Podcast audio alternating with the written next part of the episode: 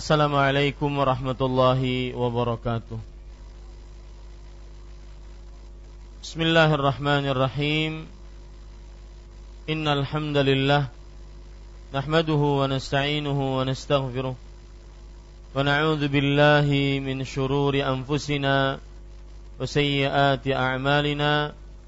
Man yahdihillahu fala wa man yudlil وأشهد أن لا إله إلا الله وحده لا شريك له وأشهد أن محمدا عبده ورسوله.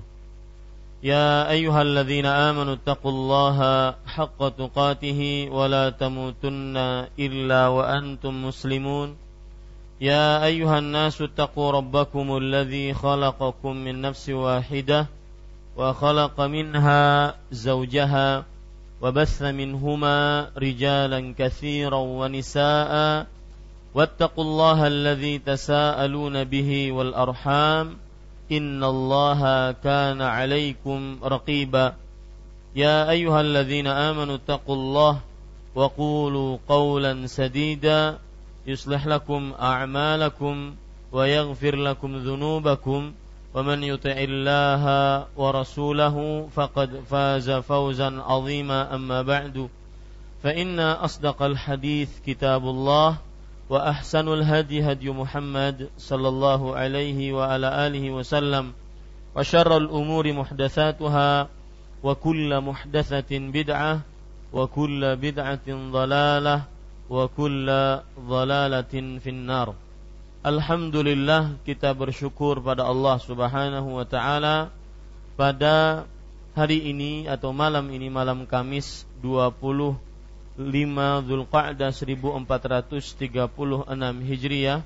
Kita duduk bersama untuk mengkaji ayat-ayat suci Al-Qur'an dan hadis-hadis Rasul sallallahu alaihi wasallam yaitu mengkaji kitab tauhid alladhi huwa haqqullahi 'alal 'abid yang ditulis oleh Fadilatul Syekh Muhammad At-Tamimi rahimahullahu taala.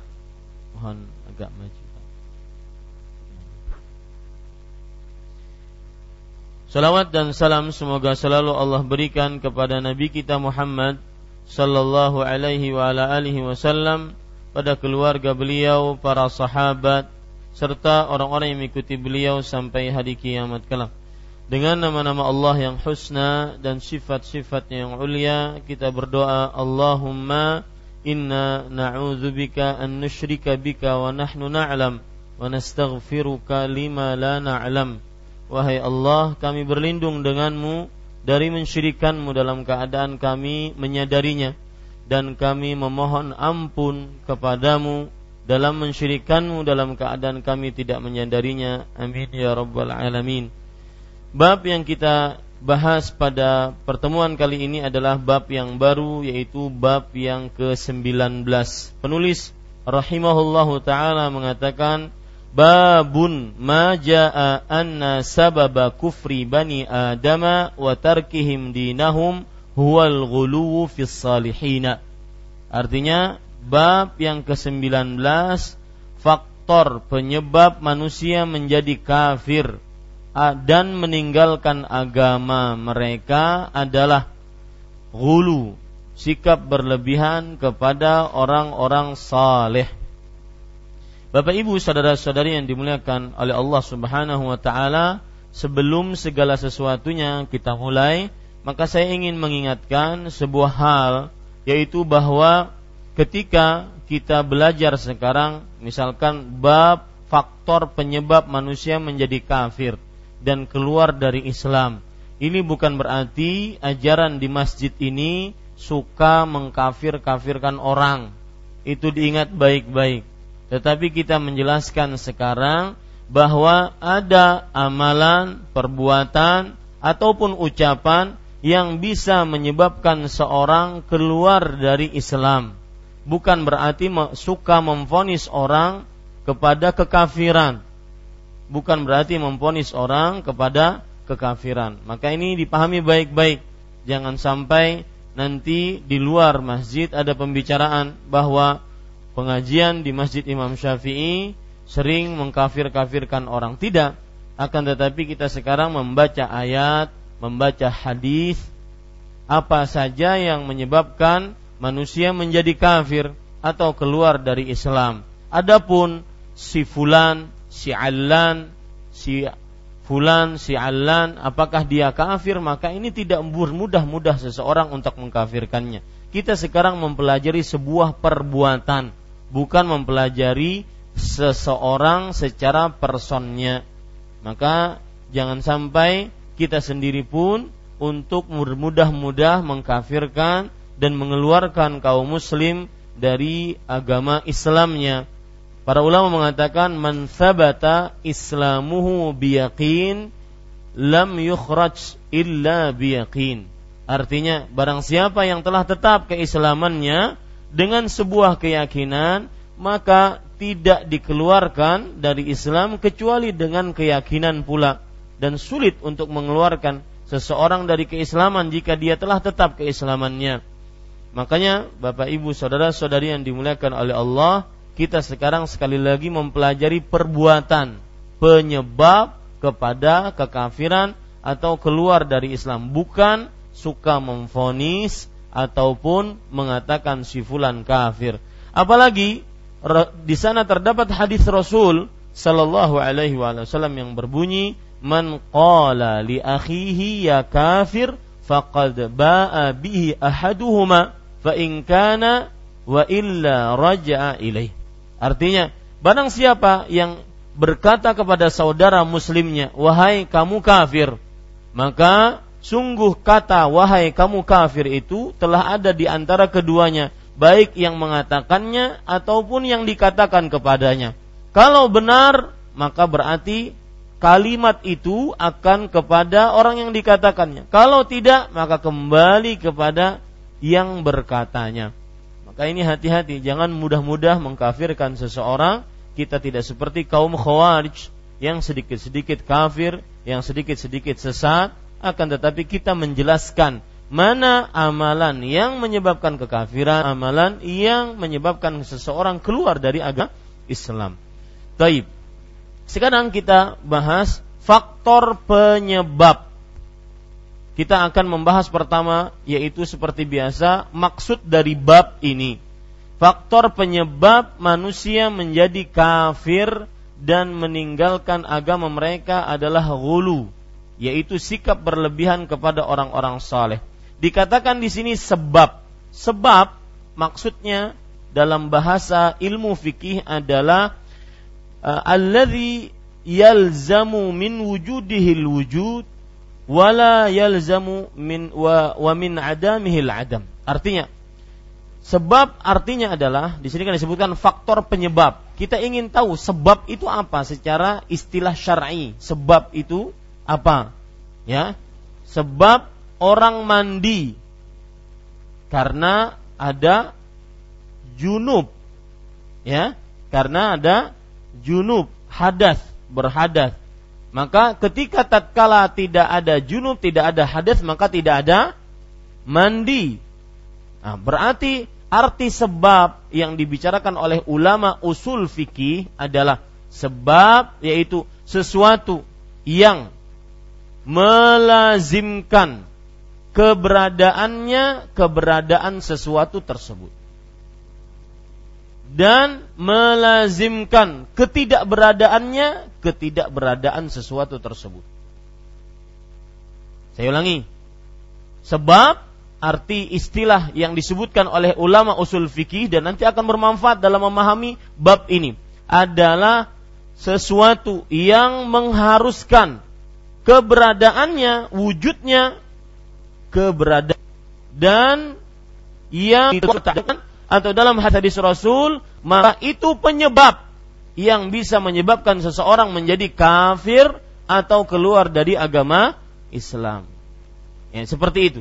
Sebab artinya adalah sesuatu yang mengharuskan atau melazimkan keberadaannya keberadaan sesuatu tersebut dan sesuatu yang mengharuskan ketidakberadaannya ketidakberadaan sesuatu tersebut. Ya, ini Bapak Ibu saudara-saudari yang dimuliakan oleh Allah Subhanahu wa taala. Ini artinya sebab. Maka kalau seandainya ada gulu, Di sini lihat faktor penyebab manusia menjadi kafir. Kafir artinya keluar dari Islam. Manusia sebelumnya kita artikan apa? Kita maknai dulu faktor penyebab. Sudah sebab tadi sudah kita pahami. Sebab artinya sesuatu yang melazimkan keberadaannya keberadaan sesuatu atau ketidakberadaannya ketidakberadaan sesuatu. Manusia, faktor penyebab manusia. Manusia di sini bisa laki-laki, bisa perempuan. Ya, manusia di sini bisa laki-laki, bisa perempuan. Jadi ini bukan hanya pekerjaan para lelaki, tetapi ini juga pekerjaan para perempuan. Bisa saja apabila seorang perempuan gulu berlebih-lebihan di dalam mengagungkan orang saleh bisa keluar dari agama Islam, bisa kafir. Manusia di sini adalah baik laki-laki ataupun perempuan menjadi kafir. Kafir yaitu diambil dari kata kafara, kaf, fa dan ro yang artinya adalah penolakan.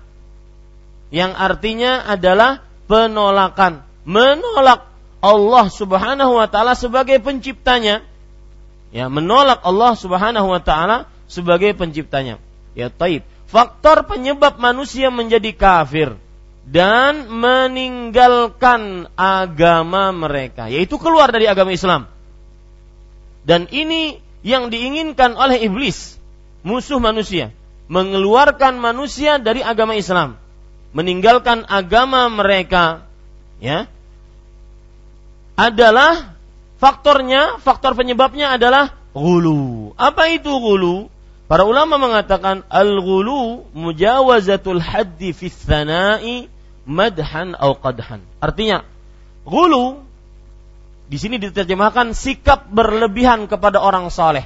Ditambah pak, sikap berlebihan kepada orang soleh dalam memuji atau mencela. Nah itu dia. Sikap berlebihannya adalah apa? Dalam perihal memuji atau mencela. Ini yang menyebabkan orang keluar dari Islam, yang menyebabkan orang kafir, yang menyebabkan orang meninggalkan Islam, yang menyebabkan orang musyrik, mensyirikan Allah Subhanahu wa taala, yaitu terlalu berlebihan di dalam perihal memuji orang-orang saleh atau mencela orang-orang saleh. Orang-orang saleh yang dimaksud di sini, Bapak Ibu saudara-saudari, siapa yang saleh? Apa pengertian saleh? Dialah orang yang mengerjakan hak-hak yang diwajib ya, kewajiban-kewajiban yang diwajibkan oleh Allah dan juga yang mengerjakan syariat Rasulullah sallallahu alaihi wasallam. Saya ulangi. Orang saleh adalah orang yang mengerjakan kewajiban dia terhadap Allah dan kewajiban dia terhadap hamba Allah. Itu dia. Itu orang saleh. Jadi orang saleh itu terpancar kesolehannya dari dua sisi. Dia taat kepada Allah dan berbuat baik kepada makhluk-makhluk Allah. Tidak berbuat zalim, tidak menyakiti, tidak me, e, membalimi. Ya, ini termasuk daripada pengertian orang-orang saleh. Ini Bapak Ibu saudara-saudari yang dimuliakan oleh Allah Subhanahu wa taala. Taib. Bapak Ibu, saudara-saudari yang dimuliakan oleh Allah, hulu di sini sikap berlebihan kepada orang-orang saleh dalam memuji atau mencela. Ini tercela dalam Islam. Sikap hulu ini tercela dalam Islam. Suatu ketika Nabi Muhammad Sallallahu Alaihi Wasallam pada haji wada. Kenapa disebut haji wada? Karena haji yang terakhir dan tidak pernah Rasul Sallallahu Alaihi Wasallam setelah itu berhaji. Maka disebut dengan haji wada dan juga disebut haji wada karena haji perpisahan. Karena setelah itu Rasul Shallallahu Alaihi Wasallam meninggal dunia, tidak berkumpul lagi dengan para sahabatnya dan kaum muslim. Maka disebut haji wada. Tatkala haji wada mau melempar jamarat, beliau meminta diambilkan oleh Abdullah bin Abbas radhiyallahu anhu bebatuan kerikil hasa al khadh yaitu batu-batu yang bisa dilempar dengan dua jari jemari sekitar ruas e, kuku ataupun ruas satu ruas e, jari ini. Sekitar itu, kemudian Nabi Muhammad SAW setelah diambilkan beliau mengangkat dan di hadapan para sahabat beliau bersabda, iyyakum wal eh, farmu bimithli. Artinya lemparlah jamarat dengan kerikil-kerikil yang semisal dengan ini. Wa iyyakum wal ghulu fa inna ma ahlaka man kana qablakum al ghulu. Jauhi oleh kalian sikap terlalu berlebih-lebihan dalam hal apa pun, dalam akidah, dalam ibadah, dalam muamalah, dalam tingkah laku, jauhi sikap berlebih-lebihan dalam hal apa pun. Sesungguhnya orang-orang sebelum kalian binasa gara-gara sikap berlebih-lebihan. Nah, di sini khusus ya. Dalam perkara akidah salah satu penyebab faktor terbesar bahkan bisa dikatakan nanti terdapat penjelasan bisa dikatakan bahwa penyebab kesyirikan dari mulai pertama adalah ini, yaitu berlebih-lebihan di dalam memuji orang-orang saleh, baik itu memuji ataupun mencela. Ingat, kata-kata berlebih-lebihan. Gulu itu adalah melebihkan dari batasan yang sudah ditentukan. Bukan berarti tidak boleh memuji. Orang saleh di zaman para sahabat dipuji. Mereka diciumi tangannya, mereka dihormati, mereka di, dimuliakan, kebutuhan mereka dicukupkan. Lihat para sahabat kepada Rasul Shallallahu Alaihi Wasallam. Kemudian lihat para sahabat Nabi yang penuntut ilmu. Ya, tunggu. Ya, kita lanjutkan. Bapak, Ibu, saudara-saudari yang dimuliakan oleh Allah Subhanahu wa taala yang sudah kita pelajari tadi yaitu di awal mukaddimah saya sebutkan bahwa kita mempelajari bab mengka, apa, penyebab manusia menjadi kafir, penyebab manusia meninggalkan agama, bukan berarti kita suka menuduh orang untuk keluar dari agama Islam. Itu satu. Kemudian yang kedua yang sudah kita jelaskan juga bahwasanya sebab arti sebab sudah kita sebutkan, kemudian arti manusia sudah kita sebutkan, kemudian arti kafir juga sudah kita sebutkan, kemudian arti gulu juga sudah kita sebutkan dan arti orang-orang saleh juga sudah sudah kita sebutkan. Dan perhatikan yang tadi sudah sebelum mati lampu tadi saya menjelaskan bahwa yang dimaksud tercela di sini adalah sikap berlebih-lebihan Adapun memuji orang muslim, uh, orang saleh, uh, menghormati mereka, meninggikan kedudukan mereka, memuliakan mereka, itu termasuk daripada syariat Islam.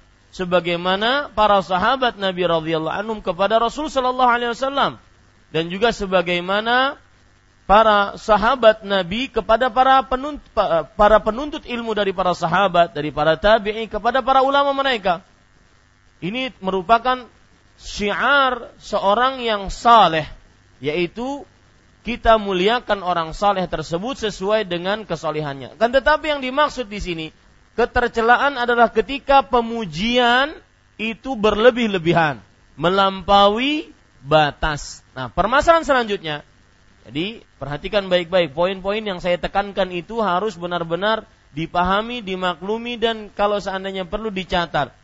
Permasalahan selanjutnya, kata berlebihan. Siapa yang menentukan? Kata berlebihan. Si fulan memuji berlebihan. Siapa yang menentukan?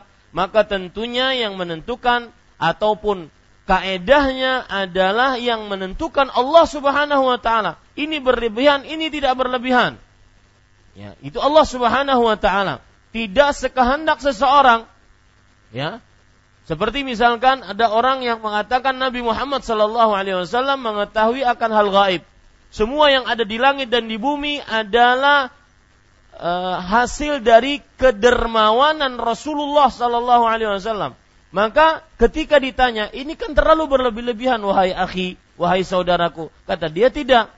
Ini menurut saya tidak berlebih-lebihan. Nah ini ini yang dibicarakan. Kata berlebihan yang menentukan kaedahnya siapa? Allah Subhanahu wa taala sebagaimana firman Allah dalam surat Thaha ayat 81 wala tatghaw fi fayahilla 'alaikum ghadabi Nah, maka janganlah kalian berbuat tughyan, yaitu melampaui batas di dalamnya maka akhirnya halal atas kalian murkaku. Jadi yang menjadi ukuran berlebihan tidak berlebihan adalah syariat Allah, kehendak Allah, batasan-batasan dari Allah Subhanahu wa taala. Ini Bapak Ibu, saudara-saudari yang dimuliakan oleh Allah Subhanahu wa taala. Kemudian ada di sini perkara menarik yang disebutkan oleh Imam Muhammad bin Shalih Al Utsaimin rahimahullah, yaitu ketika kita katakan faktor penyebab manusia menjadi kafir dan meninggalkan agama adalah sikap gulu, berlebih-lebihan dalam memuji orang saleh ataupun mencela orang saleh. Di sini kata-kata sebab, bukankah semua sebab berasal dari siapa? Dari Allah Subhanahu wa taala. Betul apa betul? Semua sebab berasal dari Allah, betul? Semuanya sebab berasal dari Allah. Tetapi kenapa kita katakan sebab manusia menjadi kafir, sebab manusia menjadi keluar dari Islam adalah karena sikap hulu. Bolehkah ini kita sandarkan sebab kepada itu? Sebagaimana eh, sabda Rasul Shallallahu Alaihi Wasallam, lihat perhatikan sabda beliau dalam hadis riwayat Bukhari dan Muslim. Laula ana lakana fid darkil asfali minan nar. Kalau bukan karena saya, kata Rasul sallallahu alaihi wasallam, sungguh Abu Talib, paman Nabi Muhammad, paman Nabi Muhammad sallallahu alaihi wasallam niscaya akan benar-benar di dalam kerak api neraka, paling dalam. Lihat kata-kata laula ana, kalau bukan karena aku. Ini sebab. Ya. Sebab yang tanpa Allah. Bolehkah ini? Maka jawabannya Bapak Ibu saudara-saudari perhatikan, itu permasalahan. Ya.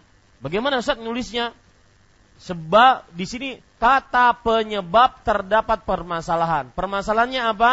Bahwa penyebab seorang keluar dari Islam adalah gulu, adalah berlebih-lebihan dalam memuji orang-orang saleh. Tetapi kok tidak disandarkan kepada Allah? Ini masalahnya. Padahal semua sebab berasal dari siapa? Allah. Bisa dipahami, Pak? Dan ini perkara tauhid. Ya, apa pun yang merusak tauhid kita kita harus cegah dan kita harus jelaskan. Jangan sampai kita bersandar kepada selain Allah karena semua sabab wal musabbab minal minallah azza wajal dari Allah Subhanahu wa taala. Nah, jawabannya mudah bahwa apabila sebab itu hakikatnya dan benar dan disetujui oleh syariat maka boleh disandarkan kepada selain Allah. Ya, saya ulangi. Apabila sebab itu hak secara hakikat dan juga benar seperti itu memang penyebab aslinya itu dan disetujui oleh syariat maka diperbolehkan disandarkan kepada selain Allah Subhanahu wa taala. Jadi secara realnya memang seperti itu. Orang bisa kafir, bisa musyrik ketika terlalu berlebih-lebihan memuji orang-orang saleh. Ini real. Itu nyata, hakiki, benar adanya. Dan disetujui oleh syariat. Maka ini boleh dikatakan seperti ini. Faktor penyebab manusia menjadi kafir adalah ketika kapan? ketika seorang berbuat hulu, berlebih-lebihan dalam memuji ataupun mencela orang saleh. Ini Bapak Ibu saudara-saudari yang dimuliakan oleh Allah. Sama seperti Nabi Muhammad SAW tadi. Laula ana, kalau bukan karena aku. Niscaya Abu Talib benar-benar di dalam kerak neraka yang paling dalam. Benar itu.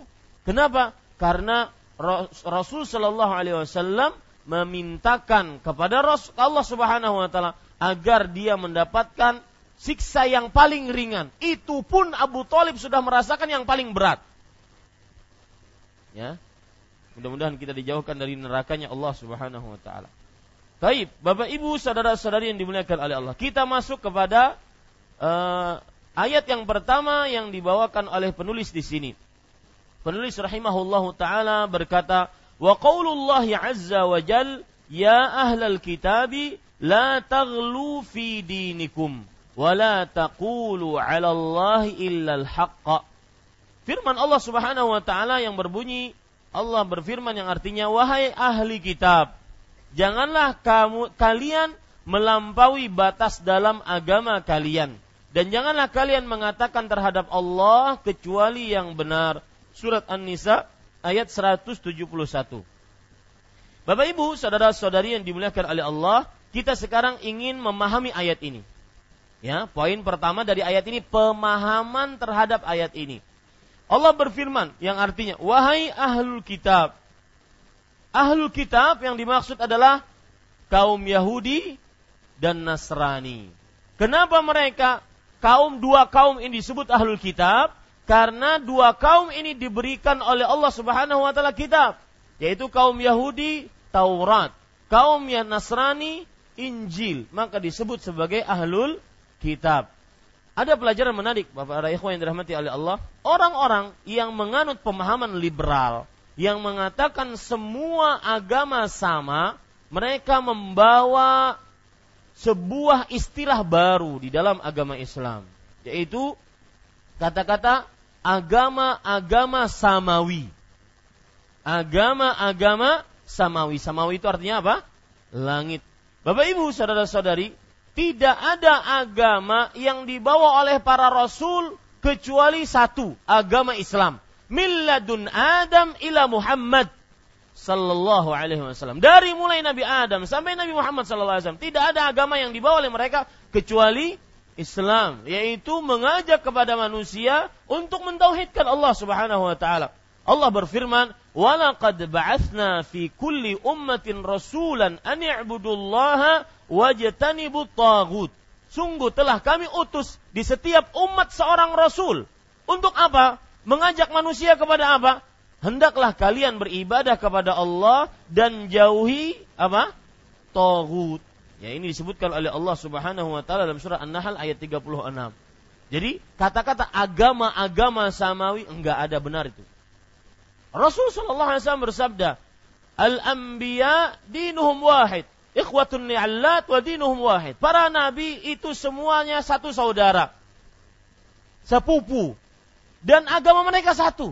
Ini adalah pengelabuan dari orang-orang yang menganut pemahaman liberal yang mengaku semua agama sama. Dengan seperti itu mereka mengatakan Islam tidak boleh mengaku agama yang paling benar. Ya, Islam tidak boleh mengaku agama yang paling benar dan di zaman sekarang orang-orang seperti ini Eh, sangat sangat menyebarkan subuhat di antara kaum muslim dan salah satu subuhat yang mereka sebarkan hati-hati ini yaitu merevisi pemahaman terhadap ayat-ayat Al-Quran yang sudah benar-benar jelas maknanya, tafsirnya, dan akidahnya. Misalkan tentang akidah Islam, yaitu menyembah hanya kepada Allah tentang akidah bahwa Nabi Muhammad SAW maksum bahwa terjaga dari kesalahan. Ya ini mereka revisi tinjau kembali. Benar nggak sih Rasul SAW itu maksum ya ini dalam tanda kutip kurang ajar para ikhwas orang-orang ini mudah-mudahan kalau seandainya mereka bertobat semoga mereka bertobat oleh diberikan tobat oleh Allah Subhanahu wa taala Bapak Ibu saudara-saudari yang dimuliakan oleh Allah, perhatikan baik-baik. Wahai ahlul kitab, ahlul kitab yang dimaksud di sini adalah kaum Yahudi dan Nasrani. Taib. Janganlah kalian melampaui batas dalam agama kalian. Maksud melampaui batas, gulu di sini Allah berfirman dengan kata-kata gulu, la taghlu.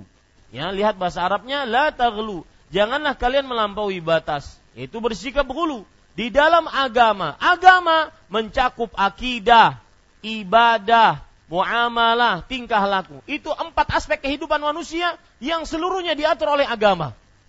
Ya. Jadi ahlul kitab dilarang untuk berbuat dulu dan memang pada kenyataannya ahlul kitab memang mereka adalah ahli gulu. Ya, orang-orang yang melakukan sikap gulu.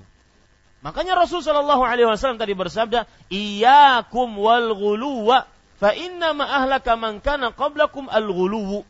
Artinya, jauhi kalian dari sikap terlalu berlebih-lebihan. Sesungguhnya orang-orang sebelum kalian binasa gara-gara sikap berlebih-lebihan. Lihat sekarang contoh kaum Nasrani gulu di dalam Nabi Isa dalam memujinya Sedangkan kaum Yahudi gulu di dalam Nabi Isa, di dalam mencelaknya. Ya, di dalam mencelaknya. Ini Bapak Ibu saudara-saudari yang dimuliakan oleh Allah Subhanahu wa taala. Mereka kaum Nasrani mengatakan Nabi Isa alaihissalam bukan seorang nabi, bukan seorang rasul saja, akan tetapi anak Tuhan. Ya, akan tetapi apa? Anak Tuhan. Makanya kalau Bapak baca lanjutan ayat ini surah An-Nisa ayat 177 menyebutkan akan hal itu. Innamal Masihu Isa bin Maryam Rasulullah wa kalimatuhu alqaha ila Maryam wa ruhum min. Ya, silakan adzan dulu.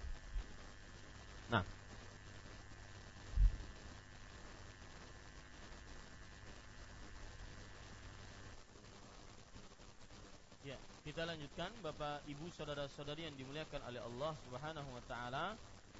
Tadi saya sebutkan bahwa janganlah kalian melampaui batas dalam agama kalian. Kaum Yahudi dan kaum Nasrani mereka adalah orang-orang yang gulu melampaui batas dalam agama mereka. Kaum Nasrani misalkan sudah saya sebutkan bahwa mereka gulu di dalam Nabi Isa alaihissalam dalam memujinya dalam memujinya makanya nanti kita akan baca apa yang disebutkan oleh penulis juga sebuah hadis nanti setelah ini kita baca hadis riwayat Bukhari dan Muslim la tatfuruni kama atratin nasara Isa bin Maryam jangan kalian terlalu memujiku sebagaimana kaum Nasrani berlebih-lebihan dalam memuji Isa bin Maryam. Bagaimana kaum Nasrani memuji Isa bin Maryam? Yaitu menjadikan Nabi Isa adalah sebagai anak Tuhan, sebagai sekutu bagi Allah Subhanahu wa taala. Makanya Allah berfirman dalam surat An-Nisa 171. Ini kan ayat ini yang ditulis di dalam buku kita itu hanya penggalan. Ya, penggalan awal ayat dari surat An-Nisa ayat 171 sedangkan ayatnya panjang. Nah, panjangan ayat tersebut wala taqulu salasah.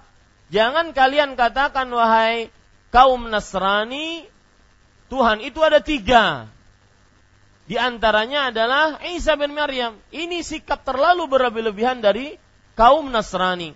Sikap terlalu berlebih-lebihan kaum Nasrani juga adalah dalam perihal menjadikan pengikut-pengikut Nabi Isa sebagai orang yang maksum. Nah, ini perlu digarisbawahi juga. Sikap terlalu berlebihan dari kaum Nasrani selain menjadikan Nabi Isa sebagai anak Tuhan, sekutu bagi Allah, mereka juga menjadikan pengikut-pengikut Nabi Nabi siapa? Nabi Isa sebagai maksum. Maksum artinya apa? Terjaga dari kesalahan dan keyakinan ini juga diikuti oleh orang-orang yang menisbatkan dirinya kepada Islam tetapi Islamnya sempalan, Islamnya benalu dalam Islam, munafik dalam Islam, itu kaum Syiah Rafidhah yang mereka menyatakan bahwasanya para imam mereka maksum. Imam mereka maksum, terjaga dari kesalahan, bahkan lebih mulia daripada rasul, lebih mulia dari malaikat. Alhamdulillah. Ini Bapak Ibu saudara-saudari yang dimuliakan oleh Allah. Ihmadillah alal hidayah. E, bersyukurlah, pujilah Allah Subhanahu wa taala atas hidayah. Bapak Ibu saudara-saudari yang dimuliakan oleh Allah Subhanahu wa taala, itu sikap berlebih-lebihan kaum Yahudi. Sikap berlebih-lebihan kaum Yahudi eh afan, kaum apa tadi? Nasrani. Sikap berlebih-lebihan kaum Nasrani juga disebutkan oleh Allah Subhanahu wa taala di dalam ayat bahwasanya mereka berlebih-lebihan di dalam membuat hal yang mengada-ngada dalam agama. Ya, coba perhatikan surat Al-Hadid ayat 27. Jadi ini sudah yang ketiga yang kita sebutkan sikap berlebih-lebihan kaum Nasrani di dalam agama yaitu membuat hal yang mengada-ngada, bid'ah yang mengada-ngada dalam agama.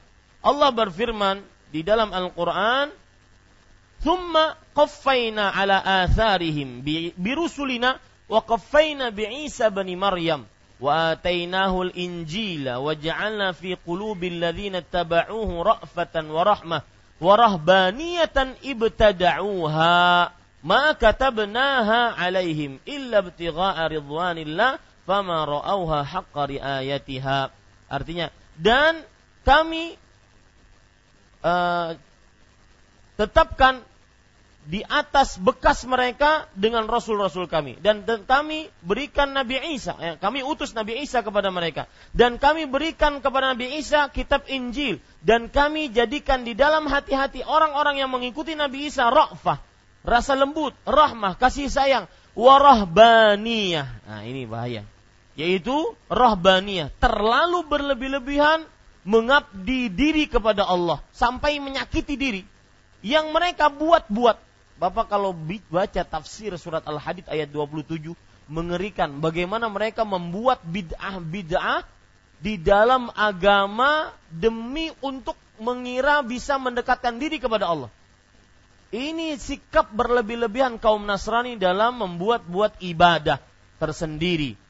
Ya, sampai tidak boleh makan daging, kambing, onta, ya. Kemudian menghalalkan babi, dan semisalnya. Tidak boleh kawin.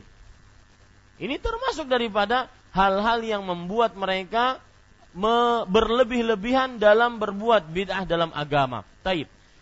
Bapak Ibu saudara-saudari, kebalikan dari itu kaum Yahudi. Kaum Yahudi mempunyai kebiasaan berlebih-lebihan juga, tetapi berlebih-lebihan dalam meremehkan. Seperti berlebih-lebihan dalam meremehkan Nabi Isa. Mereka mengatakan bahwasanya Nabi Isa adalah anak zina. Ya. Dan Maryam alaihissalam adalah pezina. Jadi antara tafrid dan ifrat terlalu berlebih-lebihan memuji kaum Nasrani, terlalu berlebih-lebihan meremehkan kaum Yahudi. Sedikit menyimpang tentang anak zina, yang pertama, Bapak Ibu, saudara-saudari yang dimuliakan oleh Allah, sebelum keluar anak terjadi perzinahan. Lelaki, perempuan berzina. Sang perempuan hamil. Lalu bolehkah dinikahi dalam keadaan hamil? Status menikahi wanita hamil yang karena zina apa? Maka Bapak Ibu, saudara-saudari yang dimuliakan oleh Allah Subhanahu wa taala, para ulama seperti mazhab Maliki, mazhab Hambali, mereka mengatakan tidak boleh dan haram menikahi wanita yang hamil dalam keadaan zina. Baik yang menikahi itu adalah laki-laki yang menzinahinya atau bukan.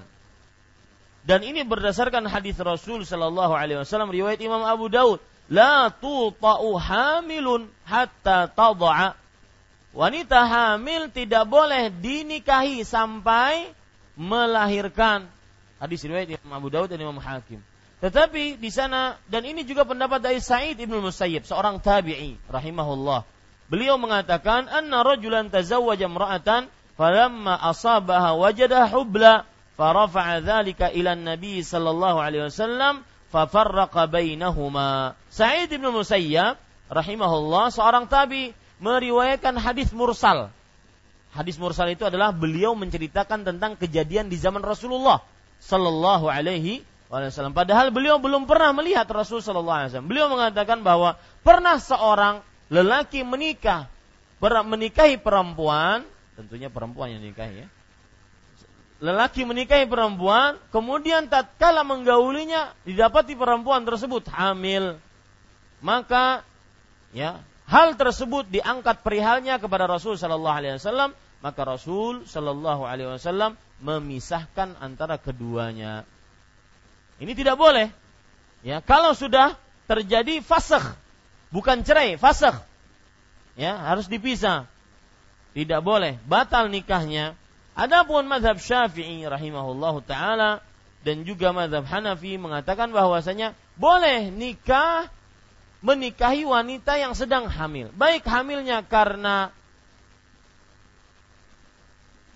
uh, hamilnya karena apa? Karena ditinggal mati suaminya atau karena berzina. Ya, maka boleh dinikahi. Kenapa? Ini, karena afwan. Boleh menikahi wanita yang hamil karena berzina itu saja.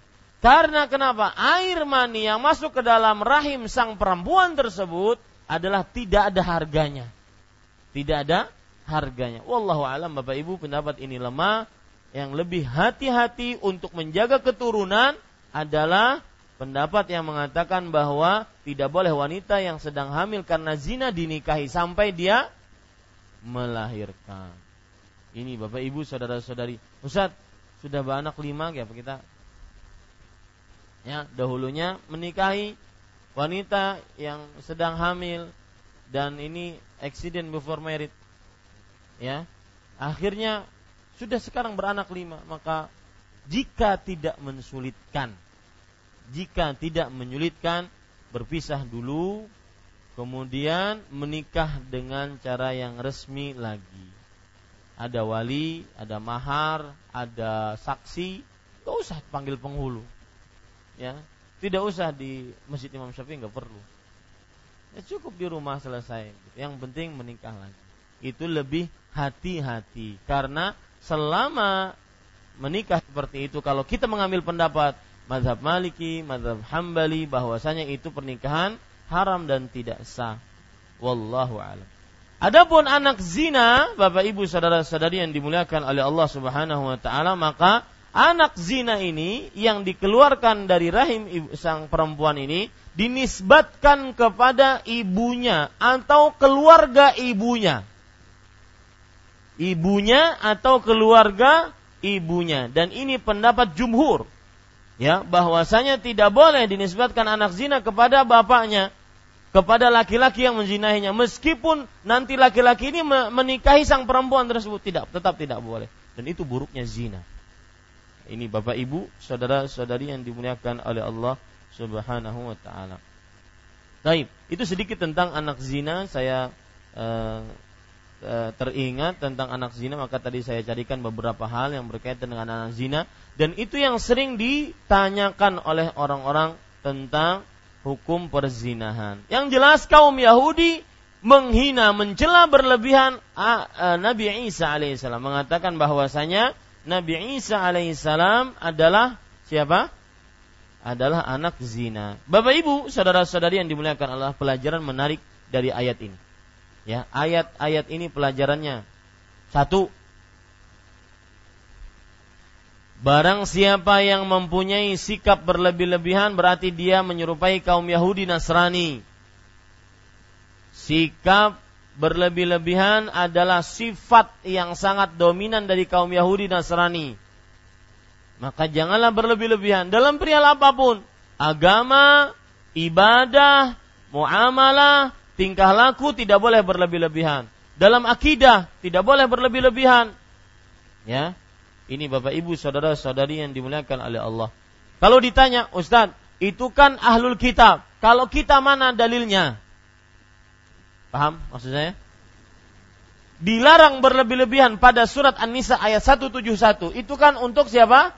Ahlul kitab. Kalau kita mana dalilnya? Yaitu surat Hud ayat 112. Surat Hud ayat 112. Dan ini faedah yang kedua dari ayat ini bahwa umat Islam pun dilarang untuk mempunyai sikap berlebih-lebihan. Sebagaimana disebutkan dalam surat Hud ayat 112. Allah berfirman, "Fastaqim kama umirta wa man taba ma'ak wa la tabghaw innahu bima ta'maluna basir." Luruslah sebagaimana yang diperintahkan untukmu dan dan orang-orang yang bertobat bersamamu. Dan janganlah engkau tatghaw melampaui batas. Ini larangannya. Surat apa tadi? Hud ayat 112 dan itu faedah kedua dari ayat ini. Sebagaimana kaum Yahudi Nasrani dilarang berlebih-lebihan kita pun umat Islam umat Nabi Muhammad sallallahu alaihi wasallam dilarang untuk berlebih-lebihan.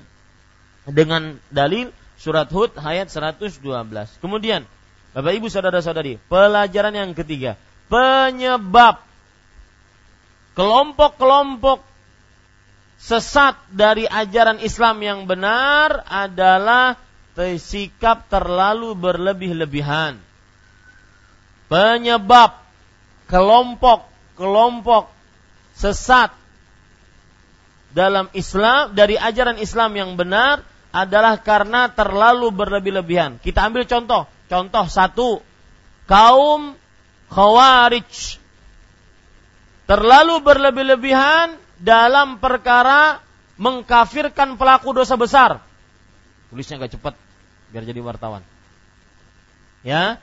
Penyebab kelompok-kelompok Islam keluar dan melenceng dari Islam yang benar adalah karena apa tadi? Sikap terlalu berlebih-lebihan. Contohnya, yang pertama kaum Khawarij. Penyebab mereka menyimpang dari ajaran Islam yang benar adalah berlebih-lebihan dalam perihal pelaku dosa besar. Mereka mengatakan pelaku dosa besar apa? Kafir, keluar dari Islam. Taib. Kaum Jahmiyah, kelompok Jahmiyah, penyebab mereka menyimpang dari ajaran Islam yang benar adalah karena terlalu berlebih-lebihan dalam sifat Allah Subhanahu wa taala. Dalam sifat Allah Subhanahu wa taala. Mereka mengatakan Allah itu tidak punya sifat. Karena kalau Allah punya sifat maka sama seperti makhluk. Dan Allah bukan makhluk. Allah tidak sama dengan makhluk kata mereka. Maka Allah tidak di luar, tidak di dalam, tidak di atas, tidak di bawah, tidak di kanan, tidak di kiri. Berarti Allah tidak ada menurut orang Jahmiyah. Taib. Kelompok yang ketiga, kaum Qadariyah. Kaum Qadariyah. Mereka terlalu berlebih-lebihan di dalam perkara kekuasaan manusia. Ini yang mengangkat gelas ini adalah saya murni mutlak saya, tidak ada andil kekuasaan Allah sama sekali. Itu kaum Qadariyah. Terlalu berlebih-lebihan dalam apa? perkara kekuasaan manusia. Lihat saja, semua Pak, kelompok sesat seperti itu. Kelompok yang menyimpang sebab utamanya apa? Berlebih-lebihan. Maka hati-hati dalam sikap berlebih-lebihan dalam agama. Ya. Kaum Jabriyah yang ke berapa? Empat. Kaum Jabriyah mereka menyimpang dari ajaran Islam yang benar. Kenapa? Karena berlebih-lebihan di dalam perkara kuasa Allah bahwa Allah semuanya yang berkuasa, tidak ada andil manusia sama sekali. Jadi ketika Bapak melakukan naudzubillah, seorang manusia melakukan perbuatan maksiat, dosa, zina, minum khamar, berjudi, ataupun membunuh atau yang lainnya, maka itu yang melakukan bukan manusia akan tetapi itu adalah Allah kata mereka. Nah, ini ini beberapa hal ya yang berkaitan dengan pelajaran dari ayat ini, Bapak Ibu Saudara saudari yang dimuliakan oleh Allah Subhanahu wa taala. Kemudian Bapak Ibu saudara-saudari yang dimuliakan oleh Allah Subhanahu wa taala, kaum Rafidhah yang terakhir. Rafidhah, Syiah Rafidhah, mereka menyimpang dari ajaran Islam yang benar. Kenapa? Karena terlalu berlebih-lebihan dalam perihal mengagungkan siapa? Ali bin Abi Thalib sampai mereka jadikan sebagai sebagai Tuhan, sebagai sembahan selain Allah Subhanahu wa taala. Ini adalah sikap berlebih-lebihan dalam perihal agama. Dalam ibadah, bagaimana contohnya? Sikap terlalu berlebih-lebihan dalam ibadah yang tidak ada contohnya dari Rasulullah SAW. Semua bid'ah yang belum ada contohnya dari Rasulullah SAW itu termasuk berlebih-lebihan dalam agama. Saya pernah waktu di Muzdalifah malam 10 kita mabit di Muzdalifah Kemudian sampai di sana kita sholat maghrib, kemudian sholat isya. Kemudian sebagaimana dikerjakan oleh Rasul Sallallahu Alaihi Wasallam, beliau tidur. Setelah sholat isya tidur, setelah sholat isya ya maghrib dan isya di jamak kosar takhir tidur. Tidak ada istilah mencari batu, memandi batu, tidak ada. Ya, tidak ada istilah. Nah kemudian saya lihat di kejauhan sekitar beberapa meter begitu ada orang duduk, ya dia berzikir berzikir sambil bersila kemudian dia meletakkan tangannya di tanah kemudian dia berzikir seperti itu. Saya berdoa mudah-mudahan selesai itu orang sebentar lagi. Karena dia harus istirahat. Besok dia harus mengerjakan pekerjaan besar, berat. Melempar jamarat, kemudian bertahalul, apa nyembeli hadiu, bertahalul, kemudian tawaf ifadah. Empat pekerjaan berat tatkala hari Idul Adha. Makanya Nabi Muhammad sallallahu alaihi wasallam bersabda, "Ayyamul uh, afdalul ayyam yaumun nahar wa yaumul qir." Seutama-utama hari adalah hari Idul Adha bagi terutama bagi orang yang menunaikan ibadah haji karena di sana terdapat amalan-amalan yang sangat luar biasa. Ternyata kita tidur ya, Kemudian setelah itu orang tersebut eh, kita tidur sampai menjelang subuh kita bangun, kemudian ada yang sholat tahajud, sholat witir dan semisalnya sampai menunggu shol, menunggu azan subuh. Ketika menunggu tersebut mata saya tertoleh kepada orang tersebut masih dalam keadaan seperti itu. Berarti semalaman dia seperti itu. Ini yang disebut dengan sikap terlalu berlebih-lebihan. Dan di sini kita tidak bisa pakai perasaan Ustaz masa nggak diterima? Saya tidak berbicara kepada amalan itu, uh, uh, kepada fulan itu, tidak. Tetapi amalan yang belum ada contohnya tidak akan diterima oleh Rasulullah SAW. Dan biasanya perbuatan yang mengada-ngada ditimbulkan dari sikap berlebih-lebihan. Makanya Imam Ash-Shatibi rahimahullah di dalam kitab beliau wali mengatakan al bid'atu hiya tariqatun fid dini mukhtara'ah tudahi syari'ah yuqsadu bisuluki 'alaiha al uh, al mubalaghatu fi ta'abbudillah. Artinya bid'ah adalah sesuatu yang berkaitan dengan agama. Pasti itu bid'ah berkaitan dengan agama. Makanya kalau ada orang mengatakan bid'ah bid'ah terus, sudah pakai onta aja sana. Kasihan si onta di onta hitamkan terus. Ya. Sudah nggak boleh pakai handphone nggak boleh berdakwah lewat media sosial. Ya, ini buk ini tidak paham tentang bid'ah. Bid'ah itu berkaitan dengan apa? Agama. Yang menyerupai syariat, yang bertujuan apabila dikerjakan adalah mubalaghah, berlebih-lebihan di dalam mendekatkan diri kepada Allah, tidak mencukupkan dengan apa yang disebutkan dan dicontohkan oleh Rasul sallallahu alaihi wasallam. Makanya Abdullah bin Mas'ud mengatakan, "Al-iqtisadu fi sunnah khairun minal ijtihadi fil bid'ah. Sederhana tapi sesuai dengan sunnah lebih baik daripada berlebih-lebihan tetapi mengada-ngada. Ya, bebuih muntung tapi mengada-ngada. Putar-putar zikir sambil menari-nari. Belum ada contohnya. Ma'kul, apakah bisa masuk akal kita Rasulullah SAW menari-nari seperti itu? Na'udzubillah. Ya. Kemudian menari-nari ber, apa berzikir sambil uh, jingkrak-jingkrak itu nggak pernah dikerjakan oleh Nabi dan para sahabatnya radhiyallahu anhum ajma'in. Ini terlalu berlebihan dalam ibadah.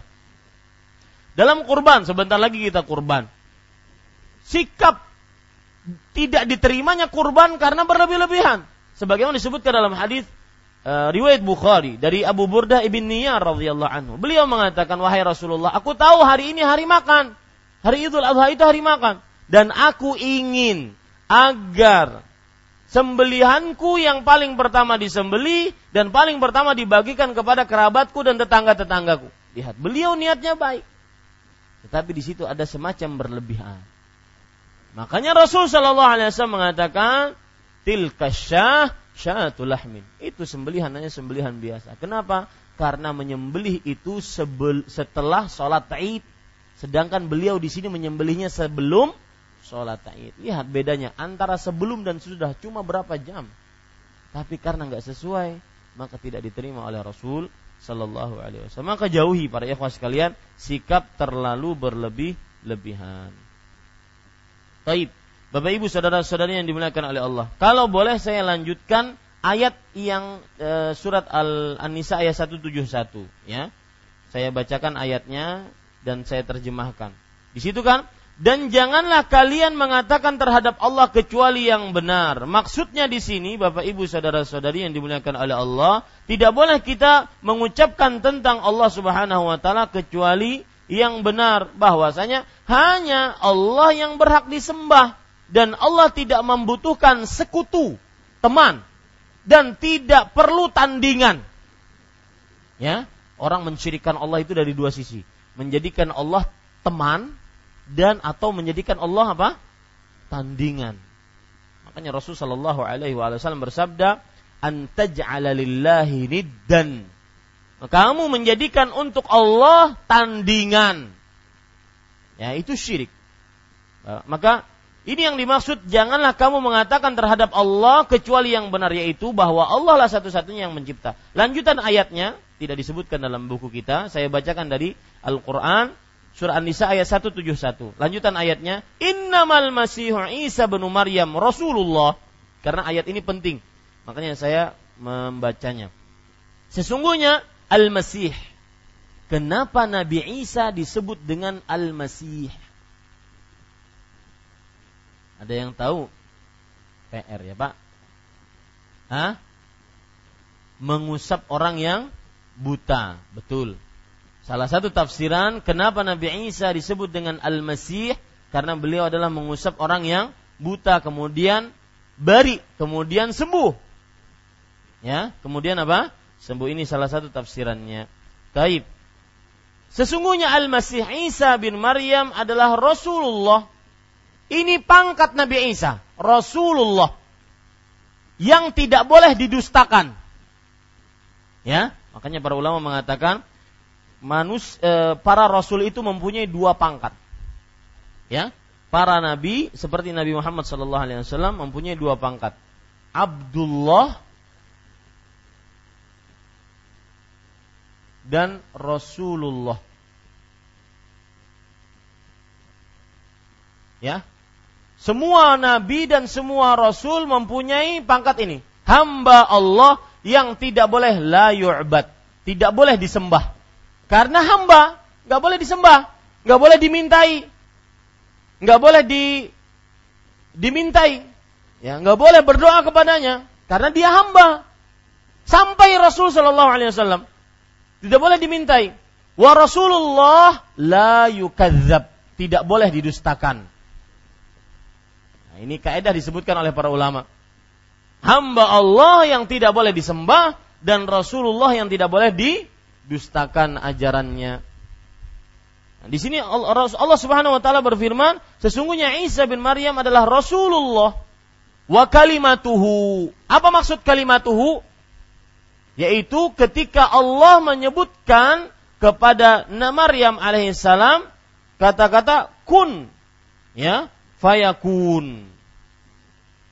Sebagaimana yang disebutkan oleh Allah Subhanahu wa taala di dalam surat Maryam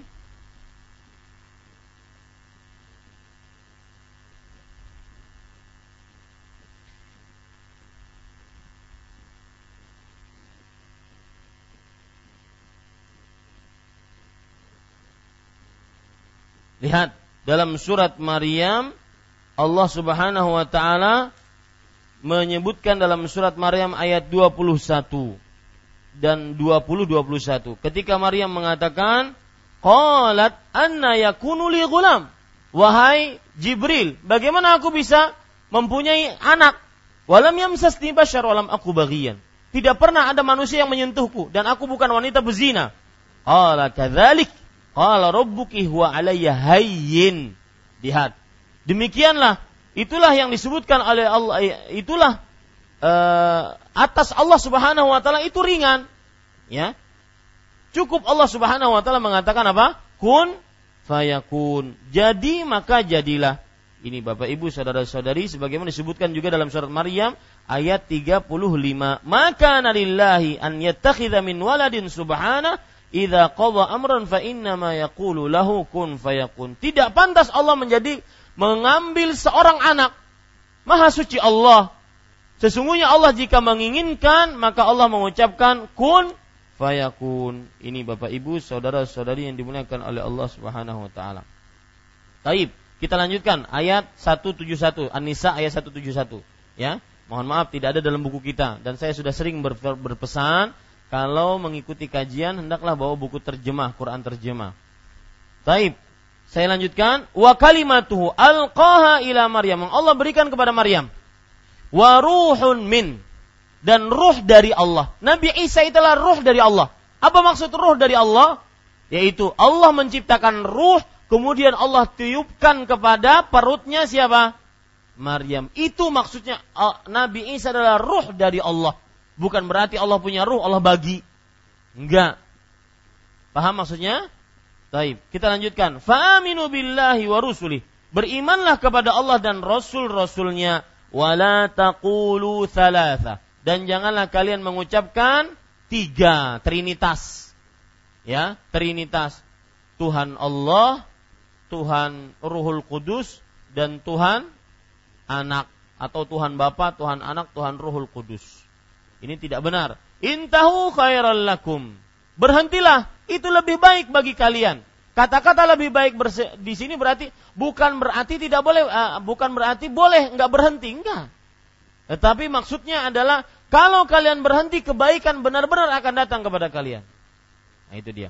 Innamallahu ilahun wahid subhanahu an yakuna lahu walad.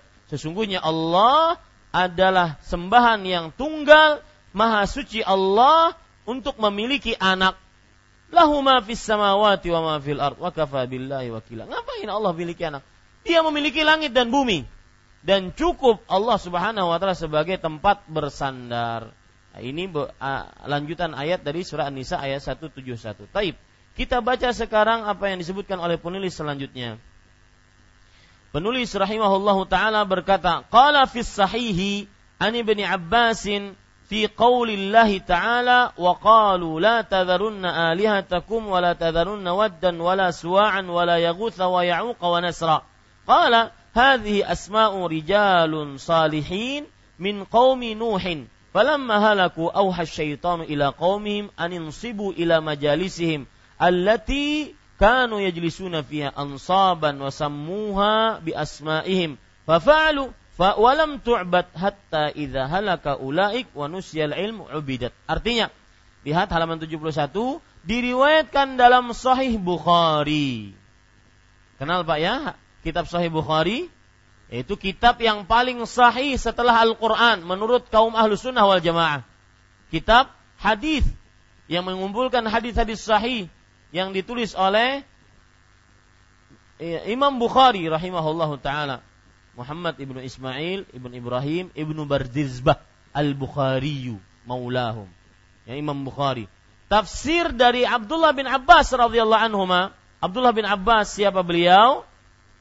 Sahabat Rasul sallallahu alaihi wasallam. Habrul ummah. Ulamanya umat Islam. Ulamanya para sahabat. Tarjumanul Quran.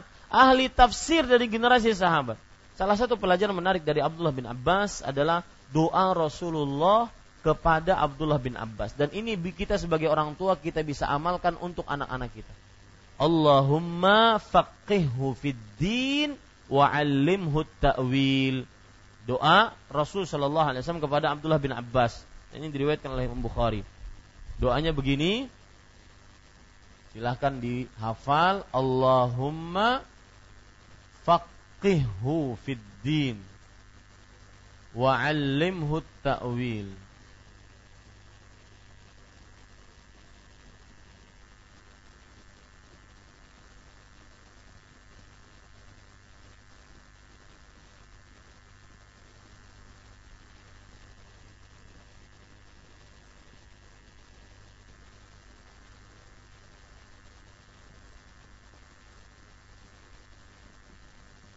Itu doa yang didoakan oleh Rasul Shallallahu Alaihi Wasallam untuk Abdullah bin Abbas. Dan saya sering mengingatkan, jangan pernah meremehkan doa-doa Rasulullah Sallallahu Alaihi Wasallam karena dia mujarab sekali.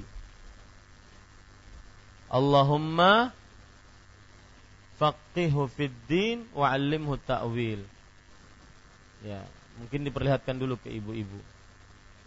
Ya, masih banyak yang belum. Kalau wajah saya sudah sudah biasa. Taib.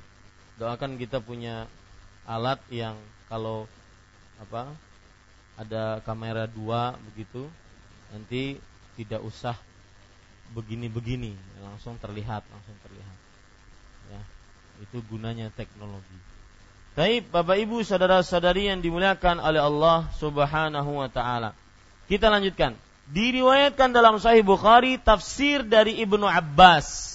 Akhirnya memang beliau ahli tafsir. Dan ini yang sering saya ucapkan, jangan pernah remehkan doa Rasul sallallahu alaihi wasallam. Ya. Doa, doa yang yakin. Mengenai firman Allah Subhanahu wa taala, "Wa qalu la tadharunna alihatakum."